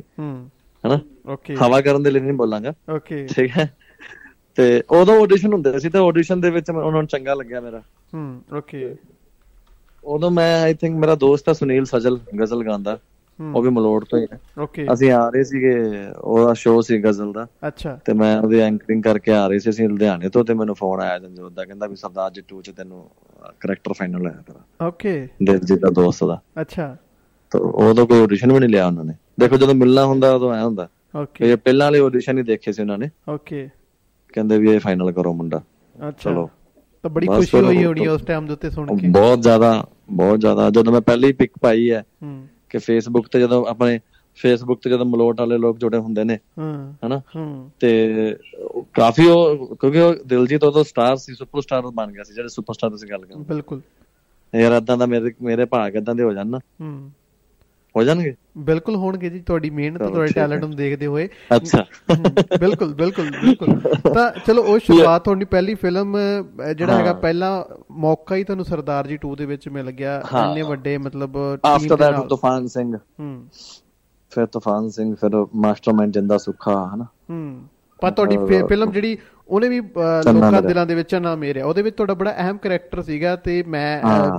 ਜਿਹੜਾ ਜਿੰਨਾ ਟਾਈਮ ਵੀ ਤੁਹਾਡਾ ਕੈਰੈਕਟਰ ਫਿਲਮ ਦੇ ਵਿੱਚ ਰਹਿੰਦਾ ਮੈਨੂੰ ਲੱਗ ਗਿਆ ਕਿ ਫਿਲਮ ਦੇ ਵਿੱਚ ਜਾਣ ਰਹੀ ਹੈ ਉਹਨਾਂ ਟਾਈਮ ਕਿਉਂਕਿ ਇੱਕ ਬੜਾ ਮਜ਼ਾਕੀਆ ਬੜਾ ਸੋਹਣਾ ਕੈਰੈਕਟਰ ਇਹ ਸੀਗਾ। ਚੀਜ਼ ਇਹ ਚੀਜ਼ ਇਹ ਚੀਜ਼ ਕ੍ਰਿਟੀਕਲ ਐਨਾਲਿਸਿਸ ਜਿਹੜੇ ਫਿਲਮਾਂ ਦਾ ਕਰਦੇ ਉਹਨਾਂ ਨੇ ਕਾਫੀ ਲਿਖਿਆ ਇਸ ਚੀਜ਼ ਬਾਰੇ ਵੀ ਜਦੋਂ ਉਸ ਕਰਮੇ ਦੀ ਮੌਤ ਹੋ ਜਾਂਦੀ ਉਹਦੇ ਬਾਅਦ ਫਿਲਮ ਫਿੱਕੀ ਪੈ ਜਾਂਦੀ ਹੂੰ। ਤੇ ਮੇਰੇ ਲਈ ਮਾਣ ਵਾਲੀ ਗੱਲ ਸੀ। ਹੂੰ। ਹਨਾ? ਅੱਜ ਵੀ ਉਹ ਜਿਹੜੇ ਨਿੰਜਾ ਭਾਜੀ ਦੇ ਪ੍ਰੋਡਿਊਸਰ ਸੀ ਉਮੇਸ਼ ਕਰਮਾ ਵਾਲਾ ਜੀ। ਓਕੇ ਅੱਜ ਵੀ ਜਦੋਂ ਵੀ ਮਿਲਦੇ ਆ ਮੈਨੂੰ ਪ੍ਰਾਊਡਲੀ ਕਹਿੰਦੇ ਕਿ ਯਾਰ ਤੂੰ ਅੱਛਾ ਐਕਟਰ ਅੱਗੇ ਜਾਏਗਾ। ਚਲੋ ਹਾਲਾ ਸ਼ਰੀ ਮਿਲਦੀ ਹੈ ਬਸ ਠੀਕ ਹੈ ਉਸ ਤੋਂ ਬਾਅਦ ਖਿੱਦੋ ਖੁੰਡੀ ਦੇ ਵਿੱਚ ਬਹੁਤ ਅੱਛਾ ਕਰੈਕਟਰ ਸੀ। ਓਕੇ ਹੁਣ ਡਾਕੋ ਦਾ ਮੁੰਡਾ 2 ਆ ਰਹੀ ਹੈ। ਆਉਣ ਵਾਲੀਆਂ ਕੁਝ ਫਿਲਮਾਂ ਹੈਗੀਆਂ। ਹੂੰ। ਜਿਨ੍ਹਾਂ ਦਾ ਨਾਮ ਨਹੀਂ ਹੈਗਾ ਤੇ. ਮੇਰੇ ਅੱਛੇ ਕਿਰਦਾਰ ਨੇ ਹਜੇ ਨਾਮ ਫਾਈਨਲ ਨਹੀਂ ਹੋਏ। ਓਕੇ ਇੱਕ ਤਾਂ ਇਸ਼ਕ ਨਾਲ ਯਾਰੀਆਂ ਆਈ ਥਿੰਕ ਇਹ ਵੀ ਚੇਂਜ ਹੋ ਜਾਏਗਾ ਨਾਮ। ਓਕੇ ਤੇ ਇੱਕ ਮੈਂ ਕਿਵੇਂ ਦੱਸਾਂ ਇੱਕ ਦੇ ਵਿੱਚ ਤਾਂ ਮੁੱਖ ਕਿਰਦਾਰ ਹੀ ਹੈ ਮੇਰਾ। ਓਕੇ ਉਹਦਾ ਟਾਈਟਲ ਹਜੇ ਮੈਂ ਰਿਵੀਲ ਨਹੀਂ ਕਰਦਾ। ਓਕੇ ਤੇ 2022 ਚ ਆਉਣਗੇ ਜਦੋਂ ਸਿਨੇਮੇ ਖੁੱਲਣਗੇ। ਓਕੇ ਤੇ ਲੱਗਦਾ ਮੈਨੂੰ ਕਿ ਜਿਸ ਜੋ ਮੈਂ ਕਰਨਾ ਚਾਹਣਾ ਜੋ ਮੈਂ ਅਚੀਵ ਕਰਨਾ ਚਾਹਣਾ ਐਜ਼ ਐਨ ਐਕਟਰ ਹੂੰ। ਮੈਂ ਫੇਮ ਦੀ ਗੱਲ ਨਹੀਂ ਕਰਦਾ ਵੀ ਫੇਮ ਤਾਂ ਕਿਸੇ ਕੋਲ ਘੱਟ ਹੈ ਕਿਸੇ ਕੋਲ ਵੱਧ ਹੈ ਪੈਸਾ ਕਿਸੇ ਕੋਲ ਘੱਟ ਹੈ ਕਿਸੇ ਕੋਲ ਵੱਧ। ਹੈ okay but as an actor ਜੋ ਮੈਂ ਦਿਖਾਉਣਾ ਚਾਹਣਾ ਹੂੰ। ਹੋਪਫੁਲੀ ਪਰਮਾਤਮਾ ਦੀ ਕਿਰਪਾ ਰਹੀ ਤੁਹਾਡੇ ਭਰਾਵਾਂ ਦਾ ਸਾਥ ਰਿਹਾ ਤਾਂ 2022 ਦੇ ਵਿੱਚ ਡੈਫੀਨਿਟਲੀ ਮੈਂ ਉਹ ਦਿਖਾਵਾਂਗਾ। ਹੂੰ ਨਹੀਂ ਬਿਲਕੁਲ ਬਿਲਕੁਲ ਬਹੁਤ ਚੰਗੀ ਗੱਲ ਆ। ਪਰ ਫਿਰ ਵੀ ਮੈਂ ਚਲੋ ਜਾਣਨਾ ਚਾਹਾਂਗਾ ਆਪਾਂ ਗੱਲ ਕਰ ਰਹੇ ਸੀ ਸਿੰਗਿੰਗ ਦੀ ਗੱਲ ਵੀ ਕੀਤੀ ਐਕਟਿੰਗ ਦੀ ਵੀ ਗੱਲ ਕੀਤੀ ਪਰ ਤੁਹਾਡਾ ਤੁਹਾਡਾ ਪਹਿਲਾ ਪਿਆਰ ਕੀ ਹੈ ਜੇ ਗੱਲ ਕਰੀਏ ਸਿੰਗਿੰਗ ਜਾਂ ਐਕਟਿੰਗ ਅੱਜ ਕੱਲ ਦੋਵੇਂ ਨੇ ਜੀ। ਅੱਛਾ ਪਰ ਇੱਕ ਚੂਜ਼ ਨਹੀਂ ਕਰ ਐਕਟਿੰਗ ਸਕਦੇ। ਹੁੰਦਾ ਸੀਗਾ। ਹਾਂ ਤੇ ਆਬਵੀਅਸਲੀ ਮੈਂ ਐਕਟਿੰਗ ਦੇ ਵਿੱਚ ਸਟੱਡੀ ਕੀਤੀ ਹੈ ਨਾ। ਹੂੰ। ਤਾਂ ਪਹਿਲਾ ਪਿਆਰ ਤਾਂ ਐਕਟਿੰਗ ਹੀ ਹੈ। ਹੂੰ। ਓਕੇ ਤੇ ਨਾਲ ਨਾਲ ਸਿੰਗਿੰਗ ਵੀ ਹੋ ਰਹੀ ਹੈ ਤਾਂ ਉਹਦੇ 'ਚ ਵੀ ਮੈਨੂੰ ਸਮਝ ਹੈਗੀ ਆ। ਓਕੇ ਮੈਂ ਉਵੇਂ ਜੇ ਨਹੀਂ ਕਰਦਾਗਾ ਵੀ ਜਿਵੇਂ ਇੱਕ ਤਾਂ ਹੁੰਦਾ ਨਾ ਵੈਸੇ ਅੱਜ ਕੱਲ ਇਹ ਪੰਜਾਬ ਦੇ ਵਿੱਚ ਤਾਂ ਖਾਸ ਕਰਕੇ ਜਦੋਂ ਤੁਸੀਂ ਸਿੱਖ ਕੇ ਨਹੀਂ ਆਏ ਨਾ ਹੂੰ। ਤਾਂ ਤੁਸੀਂ ਚੰਗਾ ਪਰਫਾਰਮ ਕਰਦੇ ਹੋ। ਹੂੰ।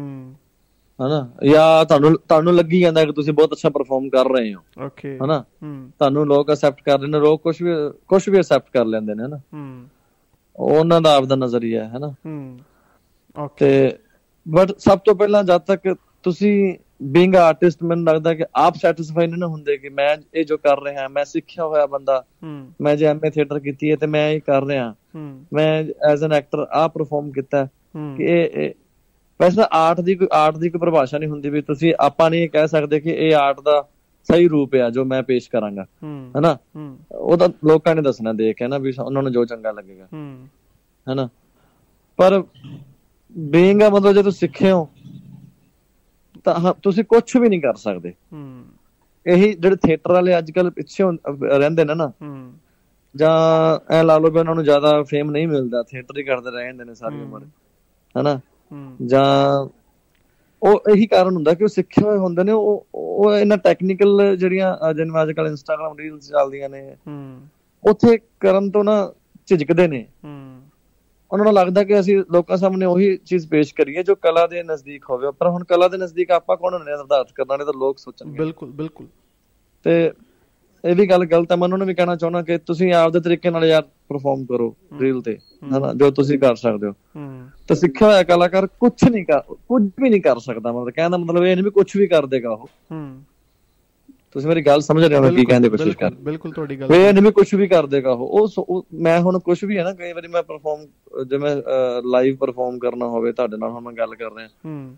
ਮੈਨੂੰ ਹੁਣ ਮੈਂ ਮੈਨੂੰ ਸੋਚਣਾ ਵੀ ਪੈ ਰਿਹਾ ਕਿ ਮੈਂ ਜੋ ਸ਼ਬਦ ਬੋਲ ਰਿਹਾ ਕਿ ਮੈਂ ਸਹੀ ਬੋਲ ਰਿਹਾ। ਹਾਂ ਬਿਲਕੁਲ। ਹੈਨਾ? ਐਜ਼ ਐਨ ਐਕਟਰ ਜਿਵੇਂ ਹੁਣ ਜਦੋਂ ਮੈਂ ਪਰਫਾਰਮ ਕਰੂੰਗਾ ਆਉਣ ਵਾਲੀਆਂ ਫਿਲਮਾਂ ਦੇ ਵਿੱਚ ਤਾਂ ਮੇਰੇ ਕੋਲ ਮੇਰੇ ਕੋਲ ਇੱਕ ਸਬ ਟੈਕਸਟ ਹੋਏਗਾ ਹਨਾ? ਕਿ ਮੈਂ ਜੋ ਵੀ ਪਰਫਾਰਮ ਕਰਾਂ ਤੇ ਉਹ ਲੱਗੇ ਵੀ ਯਾਰ ਇਹਨੇ ਬੰਦੇ ਨੇ ਸਿੱਖਿਆ ਸਿੱਖਿਆ ਹੂੰ। ਹਨਾ? ਜੇ ਹੁਣ ਤੁਸੀਂ ਹਾਂ ਜੇ ਹੁਣ ਤੁਸੀਂ ਹਨਾ ਗੁਰੂ ਗ੍ਰੰਥ ਸਾਹਿਬ ਦਾ ਪਾਠ ਕਰੋਗੇ ਸੁਖਮਨੀ ਸਾਹਿਬ ਦਾ ਪਾਠ ਕਰੋਗੇ ਹਨਾ? ਤੁਸੀਂ ਬਹੁਤ ਨਿਤ ਦੇ ਨਿਤ ਨਿੰਮੀ ਹੋ ਹਨਾ? ਪਾਠ ਕਰਦੇ ਹੋ। ਤੁਸੀਂ ਲੋਕਾਂ ਨਾਲ ਜਦੋਂ ਗੱਲਬਾਤ ਕਰੋਗੇ ਤੁਹਾਡੇ ਵਿੱਚੋਂ ਚੀਜ਼ ਨਜ਼ਰ ਆਣੀ ਚਾਹੀਦੀ ਜੇ ਲੋਕ ਤੁਹਾਨੂੰ ਕਹਿੰਦੇ ਨਾ ਕਿ ਹਰਮਨ ਬਹੁਤ ਪਾਠ ਕਰਦਾ ਹੈ। ਤਾਂ ਤੁਸੀਂ ਅੰਦਰੋਂ ਵੀ ਉਵੇਂ ਹੋਣੇ ਚਾਹੀਦੇ ਤੇ ਬਾਹਰ ਜਦੋਂ ਲੋਕਾਂ ਨਾਲ ਜਦੋਂ ਮਿਲਵਰਤਨ ਕਰੋਗੇ ਮਿਲੋਗੇ ਜੁਲੋਗੇ ਤਾਂ ਚੀਜ਼ ਆਬਵੀਅਸਲੀ ਨਜ਼ਰ ਆਣੀ ਚਾਹੀਦੀ ਹੈ। ਜੇ ਨਾ ਆਈ ਤਾਂ ਫਿਰ ਤੁਹਾਡੇ ਪਾਠ ਕਰਨ ਦਾ ਫਾਇਦਾ ਨਹੀਂ। ਬਿਲਕੁਲ। ਇਹੀ ਹੈ ਵੀ ਜਦੋਂ ਤੁਸੀਂ ਮੈਂ ਮੈਂ ਇੰਨਾ ਕਿ ਵੀ ਐਜ਼ ਸਿੰਗਰ ਵੀ ਸਮਝ ਰੱਖਦਾ। ਹੂੰ। ਤੇ ਜਿੰਨਾ ਕਿ ਮੈਂ ਗਾਉਣਾ ਜਿਹੜੇ ਦਾਇਰੇ 'ਚ ਗਾਉਣਾ ਮੈਂ ਉਹਨਾਂ ਕੀ ਗਾਉਣਾ। ਜ਼ਿਆਦਾ ਫਾਲਤੂ ਗਰਾਰੀ ਨਹੀਂ ਮਾਰਦਾ। ਤੇ ਜਿਹੜਾ ਸਾਹਮਣੇ ਵਾਲਾ ਬੰਦਾ ਗਾ ਰਿਹਾ ਹੁੰਦਾ ਮੈਨੂੰ ਪਤਾ ਹੁੰਦਾ ਵੀ ਇਹਦਾ ਕਿੰਨਾ ਗਾ ਸਕਦਾ। ਤੇ ਮੈਂ ਕਿੰਨਾ ਗਾ ਸਕਦਾ। ਤੇ ਜਦੋਂ ਕੋਈ ਐਕਟਿੰਗ ਕਰਦਾ ਤੇ ਮੈਨੂੰ ਲੱਗਦਾ ਕਿ ਮੈਂ ਐਕਟਿੰਗ ਜ਼ਿਆਦਾ ਚੰਗੀ ਕਰ ਸਕਦਾ। ਪਰ ਹਾਂ ਸਿੰਗਿੰਗ ਦੀ ਮਾੜੀ ਨਹੀਂ ਕਰਾਂਗਾ। ਤਾਂ ਫਾਈਨਲੀ ਇੱਕ ਇੱਕ ਹੀ ਗੱਲ ਬੋਲੂੰਗਾ ਤੁਸੀਂ ਪੁੱਛਿਆ ਪਹਿਲਾ ਪਿਆਰ ਕੀ ਹੈ। ਮੈਂ ਇਹੀ ਇਹੀ ਕਹੂੰਗਾ ਕਿ ਮੈਂ ਜੋ ਵੀ ਕਰੂੰਗਾ ਹਿੱਟ ਹੋਏਗਾ ਨਹੀਂ ਹੋਏਗਾ ਇਹਦੀ ਮੈਂ ਗਾਰੰਟੀ ਨਹੀਂ ਲੈਂਦਾ। ਪਰ ਉਹ ਮਾੜਾ ਨਹੀਂ ਹੋਏਗਾ ਮਾੜਾ ਨਹੀਂ ਹੂੰ ਇਹ ਬਹੁਤ ਵੱਡੀ ਗੱਲ ਹੈ ਬਿਲਕੁਲ। ਬਿਲਕੁਲ ਸਹੀ ਗੱਲ ਆ। ਤੇ ਚਲੋ ਫਿਲਹਾਲ ਜੇ ਗੱਲ ਕਰੀਏ ਜਿਵੇਂ ਤੁਸੀਂ ਗੱਲ ਕੀਤੀ ਹੈ ਕਿ ਕੁਆਲਿਟੀ ਵਾਲਾ ਕੰਟੈਂਟ ਹੀ ਤੁਸੀਂ ਲੈ ਕੇ ਆਉਂਦੇ ਹੋ ਮੈਨੂੰ ਲੱਗਦਾ ਕਿ ਫਿਲਹਾਲ ਹਜੇ ਗਿਣਵੇਂ ਚੁਣਵੇਂ ਗਾਣੇ ਤੁਹਾਡੇ ਆਏ ਨੇ ਪਰ ਜਿੰਨੇ ਵੀ ਆਏ ਨੇ ਭਰਪੂਰ ਪਿਆਰ ਮਿਲਿਆ ਉਹਨਾਂ ਗਾਣਿਆਂ ਨੂੰ। ਅਫਸਾਨਾ ਖਾਨ ਦੇ ਨਾਲ ਵੀ ਤੁਹਾਡੇ ਟਰੈਕ ਆਏ ਨੇ ਤੁਸੀਂ ਖੁਦ ਇਕੱਲੇ ਸੋਲੋ ਟਰੈਕ ਵੀ ਆਏ ਨੇ। ਤਾਂ ਹੁਣ ਤੱਕ ਜੇ ਗੱਲ ਕਰੀਏ ਜਿੰਨੇ ਟਰੈਕ ਤੁਹਾਡੇ ਆ ਚੁੱਕੇ ਨੇ ਤੁਹਾਡਾ ਪਸੰਦੀਦਾ ਟਰੈਕ ਕਿਹੜਾ? ਤੁਹਾਡਾ ਖੁਦ ਦਾ। ਉਹੀ ਹੁੰਦਾ ਜੀ ਹੁਣ ਬੰਦਿਆਂ ਨੂੰ ਤਾਂ ਮੈਨੂੰ ਵੀ ਤਾਂ ਨਾ ਰੀਲ ਵਾਲੇ ਨਾਲ ਰੱਲਣਾ ਪੈਣਾ ਨਾ। ਮੈਨੂੰ ਵੀ ਆ ਟਿਕਟੋਕ ਵਾਲਾ ਨਾਲ ਥੋੜਾ ਰਲਣਾ ਪੈਣਾ। ਬਿਲਕੁਲ। ਮੈਂ ਇਕੱਲਾ ਹੀ ਮੈਂ ਸਾਰੇ ਕਲਾਕਾਰ ਨੇ ਸਾਰੇ ਆਪਦੇ ਤਰੀਕੇ ਨਾਲ ਪਰਫਾਰਮ ਕਰਦੇ ਨੇ ਤੇ ਲੋਕ ਉਹਨਾਂ ਨੂੰ ਪਸੰਦ ਕਰਦੇ ਨੇ। ਮੈਨੂੰ ਆਪਦੇ ਤਰੀਕੇ ਨਾਲ ਪਸੰਦ ਕਰਦੇ ਨੇ ਹਨਾ। ਤੇ ਮੈਂ ਵੀ ਉਹੀ ਕਹਾਂਗਾ ਜਿਹੜੇ ਮੇਰੀ ਚੀਜ਼ ਵਾਇਰਲ ਹੋਈ ਪਾਗਲ ਇਨਸਾਨ ਜ਼ਿਆਦਾ ਵਾਇਰਲ ਹੋਇਆ ਜੀ। ਹਨਾ। ਹਰ ਜਗ੍ਹਾ ਵਾਇਰਲ ਹੋਇਆ ਤੇ ਕਈ ਵਾਰੀ ਮਤਲਬ ਉਹਦੇ ਚ ਮੈਂ ਉਹ ਉਹ ਉਹ ਹੁਣ ਐਕਟਿੰਗ ਸਿੰਗਿੰਗ ਦੋਵਾਂ ਦਾ ਸੁਮੇਲ ਲੱਗਦਾ ਮੈਨੂੰ। ਹੂੰ। ਐਜ਼ ਐਨ ਐਕਟਰ ਵੀਡੀਓ ਬਹੁਤ ਵਾਇਰਲ ਹੋਈ ਉਹਦੀ। ਬਿਲਕੁਲ। ਤੇ ਕਈ ਬਾਹਰਲੇ ਮੁਲਕਾਂ ਚ ਵੀ ਮੈਨੂੰ ਫੋਨ ਆਏ ਨੇ ਹੂੰ। ਕਿ ਉਹ ਮਤਲਬ ਉਹ 10-10 ਮਿਲੀਅਨ ਟਿਕਟੌਕ ਤੇ ਹੈ ਨਾ ਹੂੰ। ਉਹਦੀ ਵੀਡੀਓ ਓਕੇ। ਤੇ ਉਹ ਮੇਰੇ ਜ਼ਿਆਦਾ ਮੇਰਾ ਜ਼ਿਆਦਾ ਪਸੰਦੀਦਾ ਗਾਣਾ। ਮਤਲਬ ਜੇ ਮੈਂ ਹੁਣ ਕਹਿਣਾ ਹੋਵੇ ਤਾਂ ਮੈਂ ਇਦਾਂ ਕਹਿ ਸਕਦਾਗਾ ਕਿ ਮੈਂ ਅੱਜ ਇੰਟਰਵਿਊ ਕਰ ਰਿਹਾ ਪਾਗਲ ਇਨਸਾਨ ਦੇ ਨਾਲ ਕਰ ਰਿਹਾ। ਹਾਂ ਤੇ ਉਹ ਉਹ ਉਹ ਉਹਦੇ ਥੱਲੇ ਜਿਹੜੇ ਕਮੈਂਟਸ ਨੇ ਨਾ ਗਾਣੇ ਦੇ ਥੱਲੇ ਹੂੰ। ਉਹ ਬੜੇ ਲਾਜਵਾਬ ਨੇ। ਮੈਨੂੰ ਜਦੋਂ ਮੈਂ ਜਦ ਪੜਦਾ ਉਹਦੇ ਇੱਕ behind the scene video viral ਹੋਈ ਹੈ ਹੂੰ ਓਕੇ ਤੇ ਉਹ ਉਹਦੇ ਚ ਮੈਂ ਗਾਣਾ ਗਾ ਰਿਹਾ ਆ ਚੱਕ ਛੱਲਾ ਆ ਚੱਕ ਗਾਨੀ ਆ ਚੱਕ ਛੱਲਾ ਆ ਚੱਕ ਗਾਨੀ ਮੋੜ ਦੇ ਸਾਡਾ ਰੁਮਾਲ ਵੇ ਜਾਨੀ ਤੇਰੇ ਲਈ ਜਿੰਦ ਰੋਲ ਦਿੱਤੀ ਪਰ ਤੂੰ ਨਾ ਕਦਰਾਂ ਪਾਈਆਂ ਵੇ। ਨਹੀਂ ਨਿਬਣੀ ਦਿਲਦਾਰਾ ਕਰ ਲੈ ਮੋੜ ਮੋੜਾਈਆਂ ਵੇ। ਹੈਨਾ? ਇਹ ਗੀਤ ਗਾਣ ਤੋਂ ਬਾਅਦ ਜਦੋਂ ਉਹ ਮੇਰੀ ਇੰਟਰਵਿਊ ਕਰਦਾ ਨਾ ਮਤਲਬ ਜਾਣ ਕੇ ਅਸੀਂ ਹਾਸਾ ਖੇਡਾ ਕਰ ਰਹੇ ਹਾਂ ਟੋਨੀ ਆਰਸੀਐਸ ਕੈਮਰਾਮੈਨ ਹੈ ਇਸ ਵੀਡੀਓ ਦਾ। ਦੀ ਮਤਲਬ ਇਸ ਪਾਗਲ ਇਨਸਾਨ ਵੀਡੀਓ ਦਾ। ਓਕੇ ਤੇ ਉਹ ਜਦੋਂ ਇੰਟਰਵਿਊ ਕਰਦਾ ਤੇ ਮੈਂ ਉਹ ਕਹਿੰਦਾ ਤੁਸੀਂ ਕੌਣ ਹੁੰਦੇ ਮੈਂ ਕਹਿੰਦਾ ਪਾਗਲ ਇਨਸਾਨ ਐਦਾਂ ਦਾ ਕਰਕੇ ਕੁਝ ਵੀਡੀਓ ਤੁਸੀਂ ਦੇਖਿਓ। ਹੂੰ। ਉਹ ਗਾਣੇ ਨਾਲੋਂ ਵੀ ਜ਼ਿਆਦਾ ਵਾਇਰਲ ਹੋਈ ਹੈ ਉਹ ਥੱਲੇ ਕਮੈਂਟਸ ਬੜੇ ਪਿਆਰੇ ਨੇ ਲੋਕਾਂ ਦੇ। ਕਿ ਜੇ ਬੰਦਾ ਐਕਟ ਕਰ ਰਿਹਾ ਹੈ ਐਦਾਂ ਦੇ ਕਰਕੇ ਐਕਸ਼ਨ ਜੀ ਐਕਟ ਕਰ ਰਿਹਾ ਤਾਂ ਬਹੁਤ ਘੈਂਟ ਐਕਟ ਹੈ। ਕਿ ਜੋ ਚੀਜ਼ ਮੈਂ ਸੁਣਨੀ ਚਾਹਣਾ ਓਕੇ ਸੋ ਕੁੱਲ ਮਿਲਾ ਕੇ ਮੈਂ ਕਹਾਂਗਾ ਪਾਗਲ ਇਨਸਾਨ ਮੇਰੇ ਬਹੁਤ ਨਜ਼ਦੀਕ ਹੈ। ਤੇ ਉਹਦਾ ਐਕਸਪੀਰੀਅੰਸ ਮਤਲਬ ਮੈਂ ਸੱਚੀ ਉਹ ਬੜੇ ਉਹ ਜਿਹੜੇ ਕੱਪੜੇ ਪਾਏ ਨੇ ਉਸ ਪਾਗਲ ਇਨਸਾਨ ਦੇ ਜਿਹੜੇ ਭੇਸ ਵਾਲੇ। ਉਹ ਵਾਕਈ ਕਿਸੇ ਸਿਧਰੇ ਜਿਹੇ ਇਨਸਾਨ ਤੋਂ ਲਵਾ ਕੇ ਪਾਏ ਸੀ ਉਹਨੂੰ ਨਵੇਂ ਲੈ ਕੇ ਦਿੱਤੇ ਸੀ ਮੈਂ ਕਸੋਲੀ। ਓਕੇ ਚਲੋ ਲਾਈਵ ਦੋ ਬੋਲ ਹੋ ਜਾਣ ਉਸ ਗਾਣੇ ਦੇ ਵੀ ਫਿਰ। ਹਾਂਜੀ। ਪਾਗਲ ਇਨਸਾਨ ਕਹਿੰਦੀ ਮੈਨੂੰ ਪਾਗਲ ਇਨਸਾਨ ਕਹਿੰਦੀ ਮੈਨੂੰ ਮੈਂ ਕਿ ਕਹਿ ਲੈਣ ਦੇ ਫ਼ਰਕ ਨਹੀਂ ਮੈਨੂੰ। ਅੱਖਾਂ ਦੇ ਵਿੱਚ ਹੰਝੂ ਦੇ ਕੇ ਆਪ ਤੂੰ ਹੱਸਦੀ ਏ। ਪਿਆਰ 'ਚ ਆਪਣੇ ਪਾ ਕੇ ਮੈਨੂੰ ਪਾਗਲ ਦੱਸਦੀ ਏ। ਇਹ ਮੈਂ ਨਹੀਂ ਓ ਮੇਰੇ ਨੇ ਹਾਲਾਤ ਬੋਲਦੇ। ਕਿੱਦਾਂ ਸਮਝੇਂਗੀ ਤੂੰ? ਜਦ ਪਰਖ ਨਹੀਂ ਤੈਨੂੰ, ਪਾਗਲ ਇਨਸਾਨ ਕਹਿੰਦੀ, ਮੈਨੂੰ ਮੈਂ ਕਹਿ ਲੈਣ ਦੇ ਫ਼ਰਕ ਨਹੀਂ ਮੈਨੂੰ। ਵਾਹ ਕੀ ਕੀ ਬਾਤ ਹੈ ਜੀ ਕੀ ਬਾਤ ਹੈ। ਮਤਲਬ ਸਵਾਦ ਆ ਗਿਆ। ਬਾਕੀ ਲਾਈਵ ਸਿੰਗਿੰਗ ਦਾ ਐਕਟਿੰਗ ਤਾਂ ਚਲੋ ਤੁਹਾਡੀ ਦੇਖਦੀ ਹੈ। ਫਿਲਮਾਂ ਦੇ ਵਿੱਚ ਲਾਈਵ ਸਿੰਗਿੰਗ ਵੀ ਚਲੋ ਅੱਜ ਬਹੁਤ ਸਾਰੇ ਸਰੋਤੇ ਤੁਹਾਨੂੰ ਲਾਈਵ ਸੁਣ ਰਹੇ ਨੇ ਇਸ ਟਾਈਮ ਤੇ। ਗੱਲ ਕਰਾਂਗੇ ਹਾਂਜੀ ਮੈਂ ਇਸ ਇਸ ਪਾਗਲ ਇਨਸਾਨ ਕਰਕੇ ਮੈਂ ਇੱਕ ਸ਼ੋਅ ਵੀ ਲਗਾ ਕੇ ਆਇਆ ਸੀ ਐਮਪੀ ਮੱਧ ਪ੍ਰਦੇਸ਼। ਓ ਕੀ ਬਾਤ ਹੈ। ਫਿਰ ਕੀ ਬਾਤ ਹੈ। ਮਤਲਬ ਸ਼ੋਅ ਵੀ ਸਟਾਰਟ ਹੋ ਗਏ ਨੇ ਮਤਲਬ ਸਿੰਗਿੰਗ ਲਾਈਨ ਦੇ ਵਿੱਚ। ਇੱਕ ਹੀ ਲਾਇਆ ਸੀ ਮੈਂ। ਓਕੇ ਉਦੋਂ ਬਾਅਦ ਕਰੋਨਾ ਆ ਗਿਆ। ਓਕੇ ਚਲੋ ਉਹ ਸ਼ੋਰ ਪ੍ਰਮਾਤਮਾ ਤੁਹਾਨੂੰ ਹੋਰ ਵੀ ਜਿਹੜਾ ਹੈਗਾ ਦਵੇ। ਜੇ ਗੱਲ ਕਰੀਏ ਸਿੰਗਿੰਗ ਦੀ ਗੱਲ ਕਰੀਏ ਹੋਰ ਡੈਫੀਨਿਟਲੀ ਪਰਫਾਰਮ ਔਨ ਸਟੇਜ ਮੈਂ ਹੁਣ ਆਉਣ ਵਾਲੇ ਟਾਈਮ ਦੇ ਵਿੱਚ ਹੈਰਾਨ ਕਰਨ ਵਾਲਾ। I will definitely perform on stage ਮਤਲਬ ਮਲੋਡ ਦਾ ਨਾਮ ਪੂਰਾ ਚਮਕਾ ਦੋਗੇ ਕਿ ਮਲੋਡ ਦਾ ਮੁੰਡਾ ਹੈ? ਬਿਲਕੁਲ ਮੈਂ ਸਟੇਜ ਤੇ ਪਰਫਾਰਮ ਵੀ ਕਰਾਂਗਾ। ਓਕੇ ਚਲੋ ਬਹੁਤ ਚੰਗੀ ਗੱਲ ਆ। ਅਪਕਮਿੰਗ ਟਰੈਕਸ ਕਿਹੜੇ ਕਿਹੜੇ ਨੇ ਜਾਂ ਕਿੰਨੇ ਕਿ ਟਰੈਕ ਨੇ ਜਾਂ ਕਿਸ ਕਿਸ ਟੇਸਟ ਦੇ ਟਰੈਕ ਤੁਹਾਡੇ ਅਗਲੇ ਆਉਣ ਵਾਲੇ ਨੇ? ਟਰੈਕ ਮੇਰੇ ਤਿੰਨ ਤਿਆਰ ਨੇ। ਓਕੇ ਤੇ ਹੋਪਫੁਲੀ ਵਾਈਟ ਹਿਲ ਚ ਆਉਣਗੇ ਉਹ। ਓਕੇ ਵਾਈਟ ਹਿਲ ਵਾਲੇ ਦੇ ਸਪੋਰਟਡ ਮੀ ਅ ਲੋਟ ਮੈਂ ਥੈਂਕ ਯੂ ਕਰਦਾ ਗੁਰਵੀਰ ਭਾਈ ਦਾ ਮਨਮੋੜ ਭਾਈ ਦਾ। ਓਕੇ ਉਹਨਾਂ ਨੂੰ ਮੇਰੇ ਚ ਕੁਝ ਨਜ਼ਰ ਆਉਂਦਾ। ਹੂੰ। ਤੇ ਉਹ ਗਾਣਾ ਵੀ ਕਰ ਦਿੰਦੇ ਨੇ। ਮੈਨੂੰ ਕੋਈ ਬਹੁਤੀ ਮੁਸ਼ਕਲ ਨਹੀਂ ਕਰਨੀ ਪੈਂਦੀ ਬਜਟ ਲੈਣ ਦੇ ਲਈ। ਓਕੇ ਇਹੀ ਕਾਰਨ ਹੈ ਕਿ ਮੈਂ ਗਾਣੇ ਬਣ ਕਰਦਾ ਰਹਿਣਾ ਓਕੇ ਤੇ ਆਉਣ ਵਾਲਾ ਜਿਹੜਾ ਗਾਣਾ ਆ ਬਹੁਤ ਵਧੀਆ ਲੱਗਦਾ ਮੈਨੂੰ ਤਾਂ। ਹੁਣ ਮੈਂ ਜੈਦਾਂ ਸੁਣਾਵਾਂਗਾ ਤਾਂ ਹਾਂ ਰਿਵੀਲ ਹੋਇਆ ਨਾ ਤਾਂ ਸਾਡੇ ਕੋਲ ਹੀ ਹੈ। ਹਨਾ? ਹਾਂ। ਚੋਰੀ ਕੋਈ ਕਰ ਨਹੀਂ ਸਕਦਾ। ਹੂੰ। ਟੈਗ ਲਾਈਨ ਵੀ ਕਾਪੀ ਸਾਡੇ ਕੋਲ ਕਾਪੀਰਾਈਟ ਹੈਗਾ। ਜੇ ਫਿਰ ਤੁਸੀਂ ਚਾਹੋ ਤਾਂ ਦੋ ਲੈਣਾ ਸੁਣਾ ਵੀ ਸਕਦੇ ਹੋ। ਹਾਂ ਇਦਾਂ ਜਾ ਤੂੰ ਮੇਰਾ ਬਣ ਜਾਵੇ ਜਾਂ ਬਣਾ ਲੈ ਆਪਣੀ। ਮੰਨ ਲੈ ਮੇਰੀ ਵੇ ਜਾਂ ਮਨਾ ਲੈ ਆਪਣੀ। ਚੱਲ ਤਾਂ ਸਹੀ ਕਰ ਲੈਨੇ ਆ, ਨਾ ਤੇਰੀ ਤੇ ਨਾ ਮੇਰੀ। ਅੱਗੋਂ ਤੁਹਾਨੂੰ ਜਦੋਂ ਰਿਲੀਜ਼ ਹੋਇਆ ਉਦੋਂ ਬਾਅਦ, ਠੀਕ ਹੈ। ਹਾਂ ਹੁਣ ਮੈਂ ਕਿਹਾ ਇਹ ਤਾਂ ਸਵਾਦ ਜਾਉਣ ਲੱਗਿਆ ਸੀਗਾ, ਤੁਸੀਂ ਵਿੱਚ ਰੋਕਤਾ, ਗਲਤ ਗੱਲ ਚਲੋ ਵੇਟ ਕਰਾਂਗੇ ਉਸ ਦਿਨ ਦੀ ਜਦੋਂ ਇਹ ਗਾਣਾ ਆਫੀਸ਼ੀਅਲੀ ਰਿਲੀਜ਼ ਹੋਊਗਾ ਤੇ ਸੁਣਾਂਗੇ ਤੇ ਮੈਂ ਕਿਹਾ ਹੁਣੇ ਬੜਾ ਵਧੀਆ ਲੱਗ ਰਿਹਾਗਾ ਪਰ 뮤직 ਨਾਲ ਵੀਡੀਓ ਨਾਲ ਗੱਲਬਾਤ ਤਾਂ ਹੋਰ ਵੀ ਘੈਂਟ ਹੋ ਜਾਣੀਆਂ। ਚਲੋ ਇਹ ਤੁਸੀਂ ਇਹ ਗਾਣਾ ਤਾਂ ਨਹੀਂ ਅਗਲੇ ਅਪਕਮਿੰਗ ਗਾਣੇ ਤਾਂ ਨਹੀਂ ਸੁਣਾ ਸਕਦੇ। ਮੇਰੀ ਇੱਕ ਡਿਮਾਂਡ ਦੇ ਉੱਤੇ ਇੱਕ ਗਾਣਾ ਮੈਂ ਤੁਹਾਡੇ ਤੋਂ ਜ਼ਰੂਰ ਸੁਣਨਾ ਚਾਹੂੰਗਾ। ਹਾਂ ਨਾ ਦਾ ਜਵਾਬ। ਬੜਾ ਘੈਂਟ ਗਾਣਾ ਮੈਨੂੰ ਬਹੁਤ ਪਸੰਦ ਆ। ਹਾਂ। ਉਹ ਦੇਖ ਲਓ ਉਹਦੇ ਚ ਵੀ ਮੈਂ ਨਾ ਬੜਾ ਮੈਂ ਕੋਸ਼ਿਸ਼ ਕੀਤੀ ਕਿ ਮੈਂ ਵੀ ਕਿ ਬੰਦਾ ਵਾਇਰਲ ਹੋ ਜਾ ਹੋਰ ਜ਼ਿਆਦਾ। ਹਰ ਹਰ ਆਰਟਿਸਟ ਨੂੰ ਹੁੰਦਾ ਕਿ ਉਹ ਜ਼ਿਆਦਾ ਲੋਕਾਂ ਦੀ ਪਸੰਦ ਬਣੇ। ਤਾਂ ਉਹ ਟਾਈਮ ਲਾਈਨ ਆਪਾਂ ਪਾਈ ਸੀ ਕਿੰਨੀ ਥੀਏਟਰ ਵਾਲਾ ਵਿਚਾਰਾਂ ਦੀ ਗੱਲ ਕਰਦਾ ਹੈ ਹਥਿਆਰਾਂ ਦੀ। ਹੂੰ ਬਿਲਕੁਲ। ਦੇ ਵਿੱਚ ਜਿਹੜੇ ਲਾਈਨਾਂ ਜਾਂ ਬੋਲੀਆਂ ਉਹ ਪਰ ਪਸੰਦ ਨਹੀਂ ਕੀਤੀਆਂ ਲੋਕਾਂ ਨੇ ਵੀ ਕੀ ਕਰ ਸਕਦੇ। ਹੂੰ। ਪਰ ਗਾਣਾ ਬਹੁਤ ਵਧੀਆ। ਪਰ ਗਾਣਾ ਬਹੁਤ ਵਧੀਆ ਉਹਦੇ ਦੋ ਬੋਲ। ਹੂੰ। ਹੋ ਨਾਮ ਤੇਰਾ ਕੱਚਾ ਜਿਹਾ ਬਾਹ ਤੇ ਲਿਖਾ ਲਿਆ ਹੋਇਆ ਕਿ ਜੇ ਤੇਰੇ ਪਿੱਛੇ ਦਿਲ ਆਪਾਂ ਲਾ ਲਿਆ।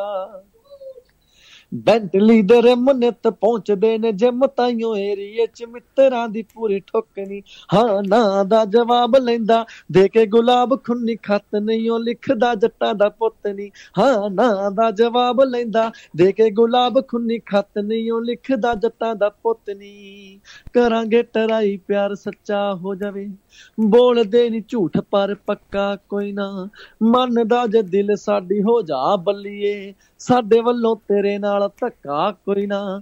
ਚੋਟੀ ਦੇ ਸਟਾਰਾਂ ਵਿੱਚ ਗਿੰਨੀ ਗਿੰਨੀ ਹੋ ਜੂ, ਫਿਰ ਵੇਖੇਂਗੀ ਤੂੰ ਅੱਡੀਆਂ ਨੂੰ ਚੁੱਕ ਚੁੱਕ ਨਹੀਂ ਹਾਂ, ਨਾ ਦਾ ਜਵਾਬ ਲੈਂਦਾ, ਦੇ ਕੇ ਗੁਲਾਬ ਖੁੰਨੀ ਖੱਤ ਨਹੀਂ ਉਹ ਲਿਖਦਾ, ਜੱਟਾਂ ਦਾ ਪੁੱਤ ਨਹੀਂ ਕੀ ਬਾਤ ਹੈ ਕੀ ਬਾਤ ਹੈ। ਬਿਲਕੁਲ ਗਿੰਨੀ ਗਿੰਨੀ ਵੈਸੀ ਹੋਈ ਪਈ ਆ ਤੇ ਚਲੋ ਪ੍ਰਮਾਤਮਾ ਹੋਰ ਵੀ ਗਿੰਨੀ ਗਿੰਨੀ ਕਰਵਾਵੇ ਤੇ ਸਾਡੇ ਇਲਾਕੇ ਨੂੰ ਬੜੀ ਪ੍ਰਾਊਡ ਹੁੰਦੀ ਹੈ ਕਿ ਸਾਡੇ ਇਲਾਕੇ 'ਚ ਇੱਕ ਸਟਾਰ ਨਿਕਲ ਕੇ ਅੱਜ ਵੱਡੇ ਪਰਦੇ ਉੱਤੇ ਅਸੀਂ ਦੇਖਦੇ ਹਾਂ। ਤਾਂ ਜਾਂਦੇ ਜਾਂਦੇ ਇੱਕ ਲਾਸਟ ਸਵਾਲ ਮੇਰਾ ਇਹ ਹੋਊਗਾ ਕਿ ਕੋਈ ਡ੍ਰੀਮ ਪ੍ਰੋਜੈਕਟ ਕੋਈ ਇਦਾਂ ਦਾ ਕੋਈ ਦਿਲ ਦੇ ਵਿੱਚ ਹੋਵੇ ਕਿ ਇਦਾਂ ਦਾ ਕਾਸਟ ਮੈਂ ਚਾਹੁੰਦਾ ਕਿ ਕੋਈ ਮੈਨੂੰ ਕਾਸਟ ਕਰੇ ਇਦਾਂ ਦਾ ਡ੍ਰੀਮ ਪ੍ਰੋਜੈਕਟ ਹੋਵੇ ਜਿਹੜਾ ਤੁਸੀਂ ਕਰਨਾ ਚਾਹੁੰਦੇ ਹੋ ਦਿਲੀ ਖੁਆਇਸ਼ ਹੋਵੇ। ਮੈਂ ਤਾਂ ਜੀ ਸਹੀ ਦੱਸਾਂ ਸਾਰੀਆਂ ਫਿਲਮਾਂ ਕਰਨਾ ਚਾਹੁੰਦਾ। ਓਕੇ ਤੇ ਮਤਲਬ ਜਿਹੜੀ ਫਿਲਮ ਕਰਾਂਗਾ ਮੈਂ ਉਹਦੇ 'ਚ ਐਜ਼ ਐਨ ਐਕਟਰ ਇੱਕ ਵੱਖਰੀ ਛਾਪ ਛੱਡਾਂਗਾ ਜਦੋਂ ਮੈਂ ਉਹਦੇ 'ਚ ਮੁੱਖ ਕਿਰਦਾਰ ਨਿਭਾ ਰਿਹਾ ਹੋਊਗਾ। ਮੁੱਖ ਕਿਰਦਾਰ ਦਾ ਮਤਲਬ ਇਹ ਨਹੀਂ ਕਿ ਫਿਲਮ ਦਾ ਹੀਰੋ ਹੋਵੇ ਨਾਇਕ ਹੋਵੇ। ਨਾਇਕ ਤੁਸੀਂ ਆਪਦੇ ਅਦਾ ਕਰਨ ਨਾਲ ਨਾਇਕ ਬਣਾਉਣਾ। ਅੱਜ ਕੱਲ ਸਕ੍ਰਿਪਟਾਂ ਜਿਹੜੀਆਂ ਉਹ ਕਨਸੈਪਟ ਬੇਸ ਆ ਰਹੀਆਂ ਨੇ ਹਨਾ। ਹੂੰ। ਤੇ ਕਨਸੈਪਟ ਫਿਲਮ ਜਿਹੜੀ ਆ ਪੂਰੀ ਕਾਸਟ ਨਾਲ ਬਣਦੀ ਆ ਜਿੰਨੇ ਕਿਰਦਾਰ ਹੁੰਦੇ ਨੇ। ਹੂੰ। ਹਨਾ। ਪਰ ਫਿਰ ਵੀ ਮੈਨੂੰ ਲੱਗਦਾ ਕਿ ਮੈਂ ਜਿਹੜੇ ਇਮੋਸ਼ਨਲ ਜਿੰਨੀਆਂ ਫਿਲਮਾਂ ਇਮੋਸ਼ਨਲ ਬਣਦੀਆਂ ਨੇ ਹੂੰ।